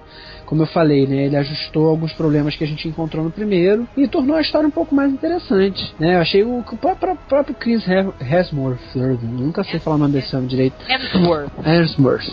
É, foi melhor também no papel, né? Eu achei mais convincente e tudo, mas enfim, no balanço geral é um bom filme, né? Principalmente se você comparar com o primeiro. Eu lembrei agora da cena do pessoal lá na universidade lá, não, em Oni Greenwich, né? Os dois querendo fugir foto, né? e o pessoal, É. pô, é Thor, ele tá acabando com o cara lá, vamos bater fora. Baixando o martelo no cara. E outra coisa que eu adorei foi a, a Darcy, a hora que passa o, o martelo, ela ainda falou um minhoninho. É, Ela ainda não cara. sabe falar o nome do negócio. É, é, exatamente. Minhoninho. Ela fala minha minha. Miau, sei lá como é que ela- É, isso mesmo, ela fala minha minha. Miau, miau. É muito bom mesmo. Essa coisa de relacionar com Até ela tá melhor nesse filme. No outro filme ela tava muito chata, nesse ela tava legal. É, é, ela tá muito boa. Essa coisa do, do relacionamento de, de Nova York é legal também, porque eles não deixaram. Porque seria ridículo eles, come, eles pegarem o Selvin do nada, né? Depois de tudo que o Selvin passou em Vingadores. Não, o cara pirou na batatinha. É. Daí, tanto quando o cara pergunta, nossa, mas o que aconteceu? Você não teve um deus na sua cabeça. É, é perturbador, né? Então o cara ficou. É. Ele continua. É claro, ele. Vou ele pegar tava, minhas calças. É, ele não tava falando bobagem com relação às- aos nove reinos, não é, é, É, que, era- que achavam que era louco, mas ele Ah, Tava perturbado, né, andando pelado nos lugares e tal. É. Mas em, em geral, acho que o filme cumpriu o que a que veio, né? Um filme divertido, com muitas boas cenas de ação. As cenas de ação foram muito boas. Toda a questão de cenário, que nem eu falei, foram, foram muito bons. Os atores evoluíram desde o primeiro, que é um caminho lógico, né? Se eles tivessem evoluído, acho que não seria caminho natural. Eu, particularmente, não eh, eh, acho dos filmes do Thor mais fraco, mas não que sejam ruins, só porque eu acho que os outros são mais É, extraordinários eu acho o ainda. primeiro, para não dizer ruim, mediano. Esse daí eu É, é sim, sim, mediano. Mas aqui também, quando a gente compara com os outros filmes, tipo Capitão América Vingadores, fica difícil, né? Porque são filmes muito bons mesmo. É um blockbuster de se, de se você assistir no cinema se divertir e principalmente ele é uma passagem. Ele tá ali pra ser uma ponte da nova fase e trazer mais referência pra o que tá vindo pra frente. Então acho que ele cumpre o papel dele de ser um filme divertido, de ser um filme agradável de assistir e ainda fazer uma ponte pra próxima fase. Uma coisa que a Cami comentou aí, é uma coisa que a gente até entra em discussão e que o pessoal às vezes não entende quando não faça uma comparação com com o outro. É, a questão do, exemplo, do, do Thor que a gente falou e quando faz a relação com os outros, é, é- é até uma questão de referencial. Muita gente fala assim, ah, depois que surge um novo Homem-Aranha, o coveiro começa a ver defeito nos outros. Ou então, depois que o, saiu o segundo filme do X-Men, aí ele não gosta. Enfim, a questão é bem simples, pessoal. O, o que eu vejo aí é, é- é tudo uma questão de evolução. É óbvio que a gente não tem como comparar se uma coisa é melhor que a outra se a gente não tiver duas. É muito natural a gente ter esses comparativos à medida que a gente vai tendo uma maior é, abrangência desses filmes. No caso desse Thor aí, assim, ele merecia, ele de- é- era obrigação ser um filme melhor. Se não fosse assim, talvez fosse um, sei lá, um, um grande problema pro futuro da Marvel Studios. Quando Vingadores chegou naquele patamar que, que veio, nenhum filme da fase 2 é, poderia ser uma coisa mediana. Eles tinham que ser, apesar de muita gente estar criticando um, um ou outro ponto do roteiro do seja do Homem de Ferro 3 ou outras pessoas em cima de Thor, o Mundo Sombrio, eles, em termos de qualidade de material que está sendo colocado a você, eles estão assim, no mesmo patamar de, de, efeitos, de ação dos Vingadores. Isso tá bem claro. O que se espera, é claro, que a coisa sempre melhore. Eu, por exemplo, tenho a maior expectativa de que o grande filme da fase 2 seja o Capitão América o Soldado Invernal. Ah, eu tenho boa expectativa também. É, pelo trailer que foi mostrado e pelas cenas que eu vi antecipadamente, é, é, uma coisa que assim, é, é muito difícil tá tendo uma, uma expectativa muito grande pra uma coisa ser ruim. E já foi até dito, né, por aí, que ele vai ser o filme que é ponte para Vingadores 2. O que vai significar isso, a gente só vai saber em 2014, né? Agora, essa coisa de que vem um outro e a gente desgosta também não é verdade. Eu, por exemplo, continuo achando o Homem de Ferro 1 um dos melhores filmes e um dos meus favoritos. Não, mas ele, ele pode ser porque ele mantém ainda a qualidade. Mas assim, é sempre é. interessante é, a gente ver que por exemplo, um filme de, de 10 anos atrás, e aquela velha história, quando a gente revê de novo, a gente começa a, a pontuar umas coisas que foram falhas, talvez por recurso na época, ou talvez porque o diretor não tinha a ousadia que, por exemplo, tem a Marvel Studios hoje de chutar o balde e colocar os seus personagens com uniformes de, muito parecido com os dos quadrinhos. Coisa que não, não, que é o grande mérito da Marvel Studios, né? Ele tá fazendo isso sem preconceito. Bom, então a gente vai agora chegar ao fim do nosso podcast. Obrigado à volta desses dois ilustres editores e ex-editores. Valeu, valeu, valeu, valeu. Espero que vocês tenham mais tempo de participar desse programa. Sou um editor, hein? O João é editor e tá tão sumido quanto eu, que não sou é. mais. ah, não, mas podcasts, né? É. Bom, é. então tá. A gente volta no próximo podcast agora em dezembro. Até lá. Tchau, valeu. tchau. tchau.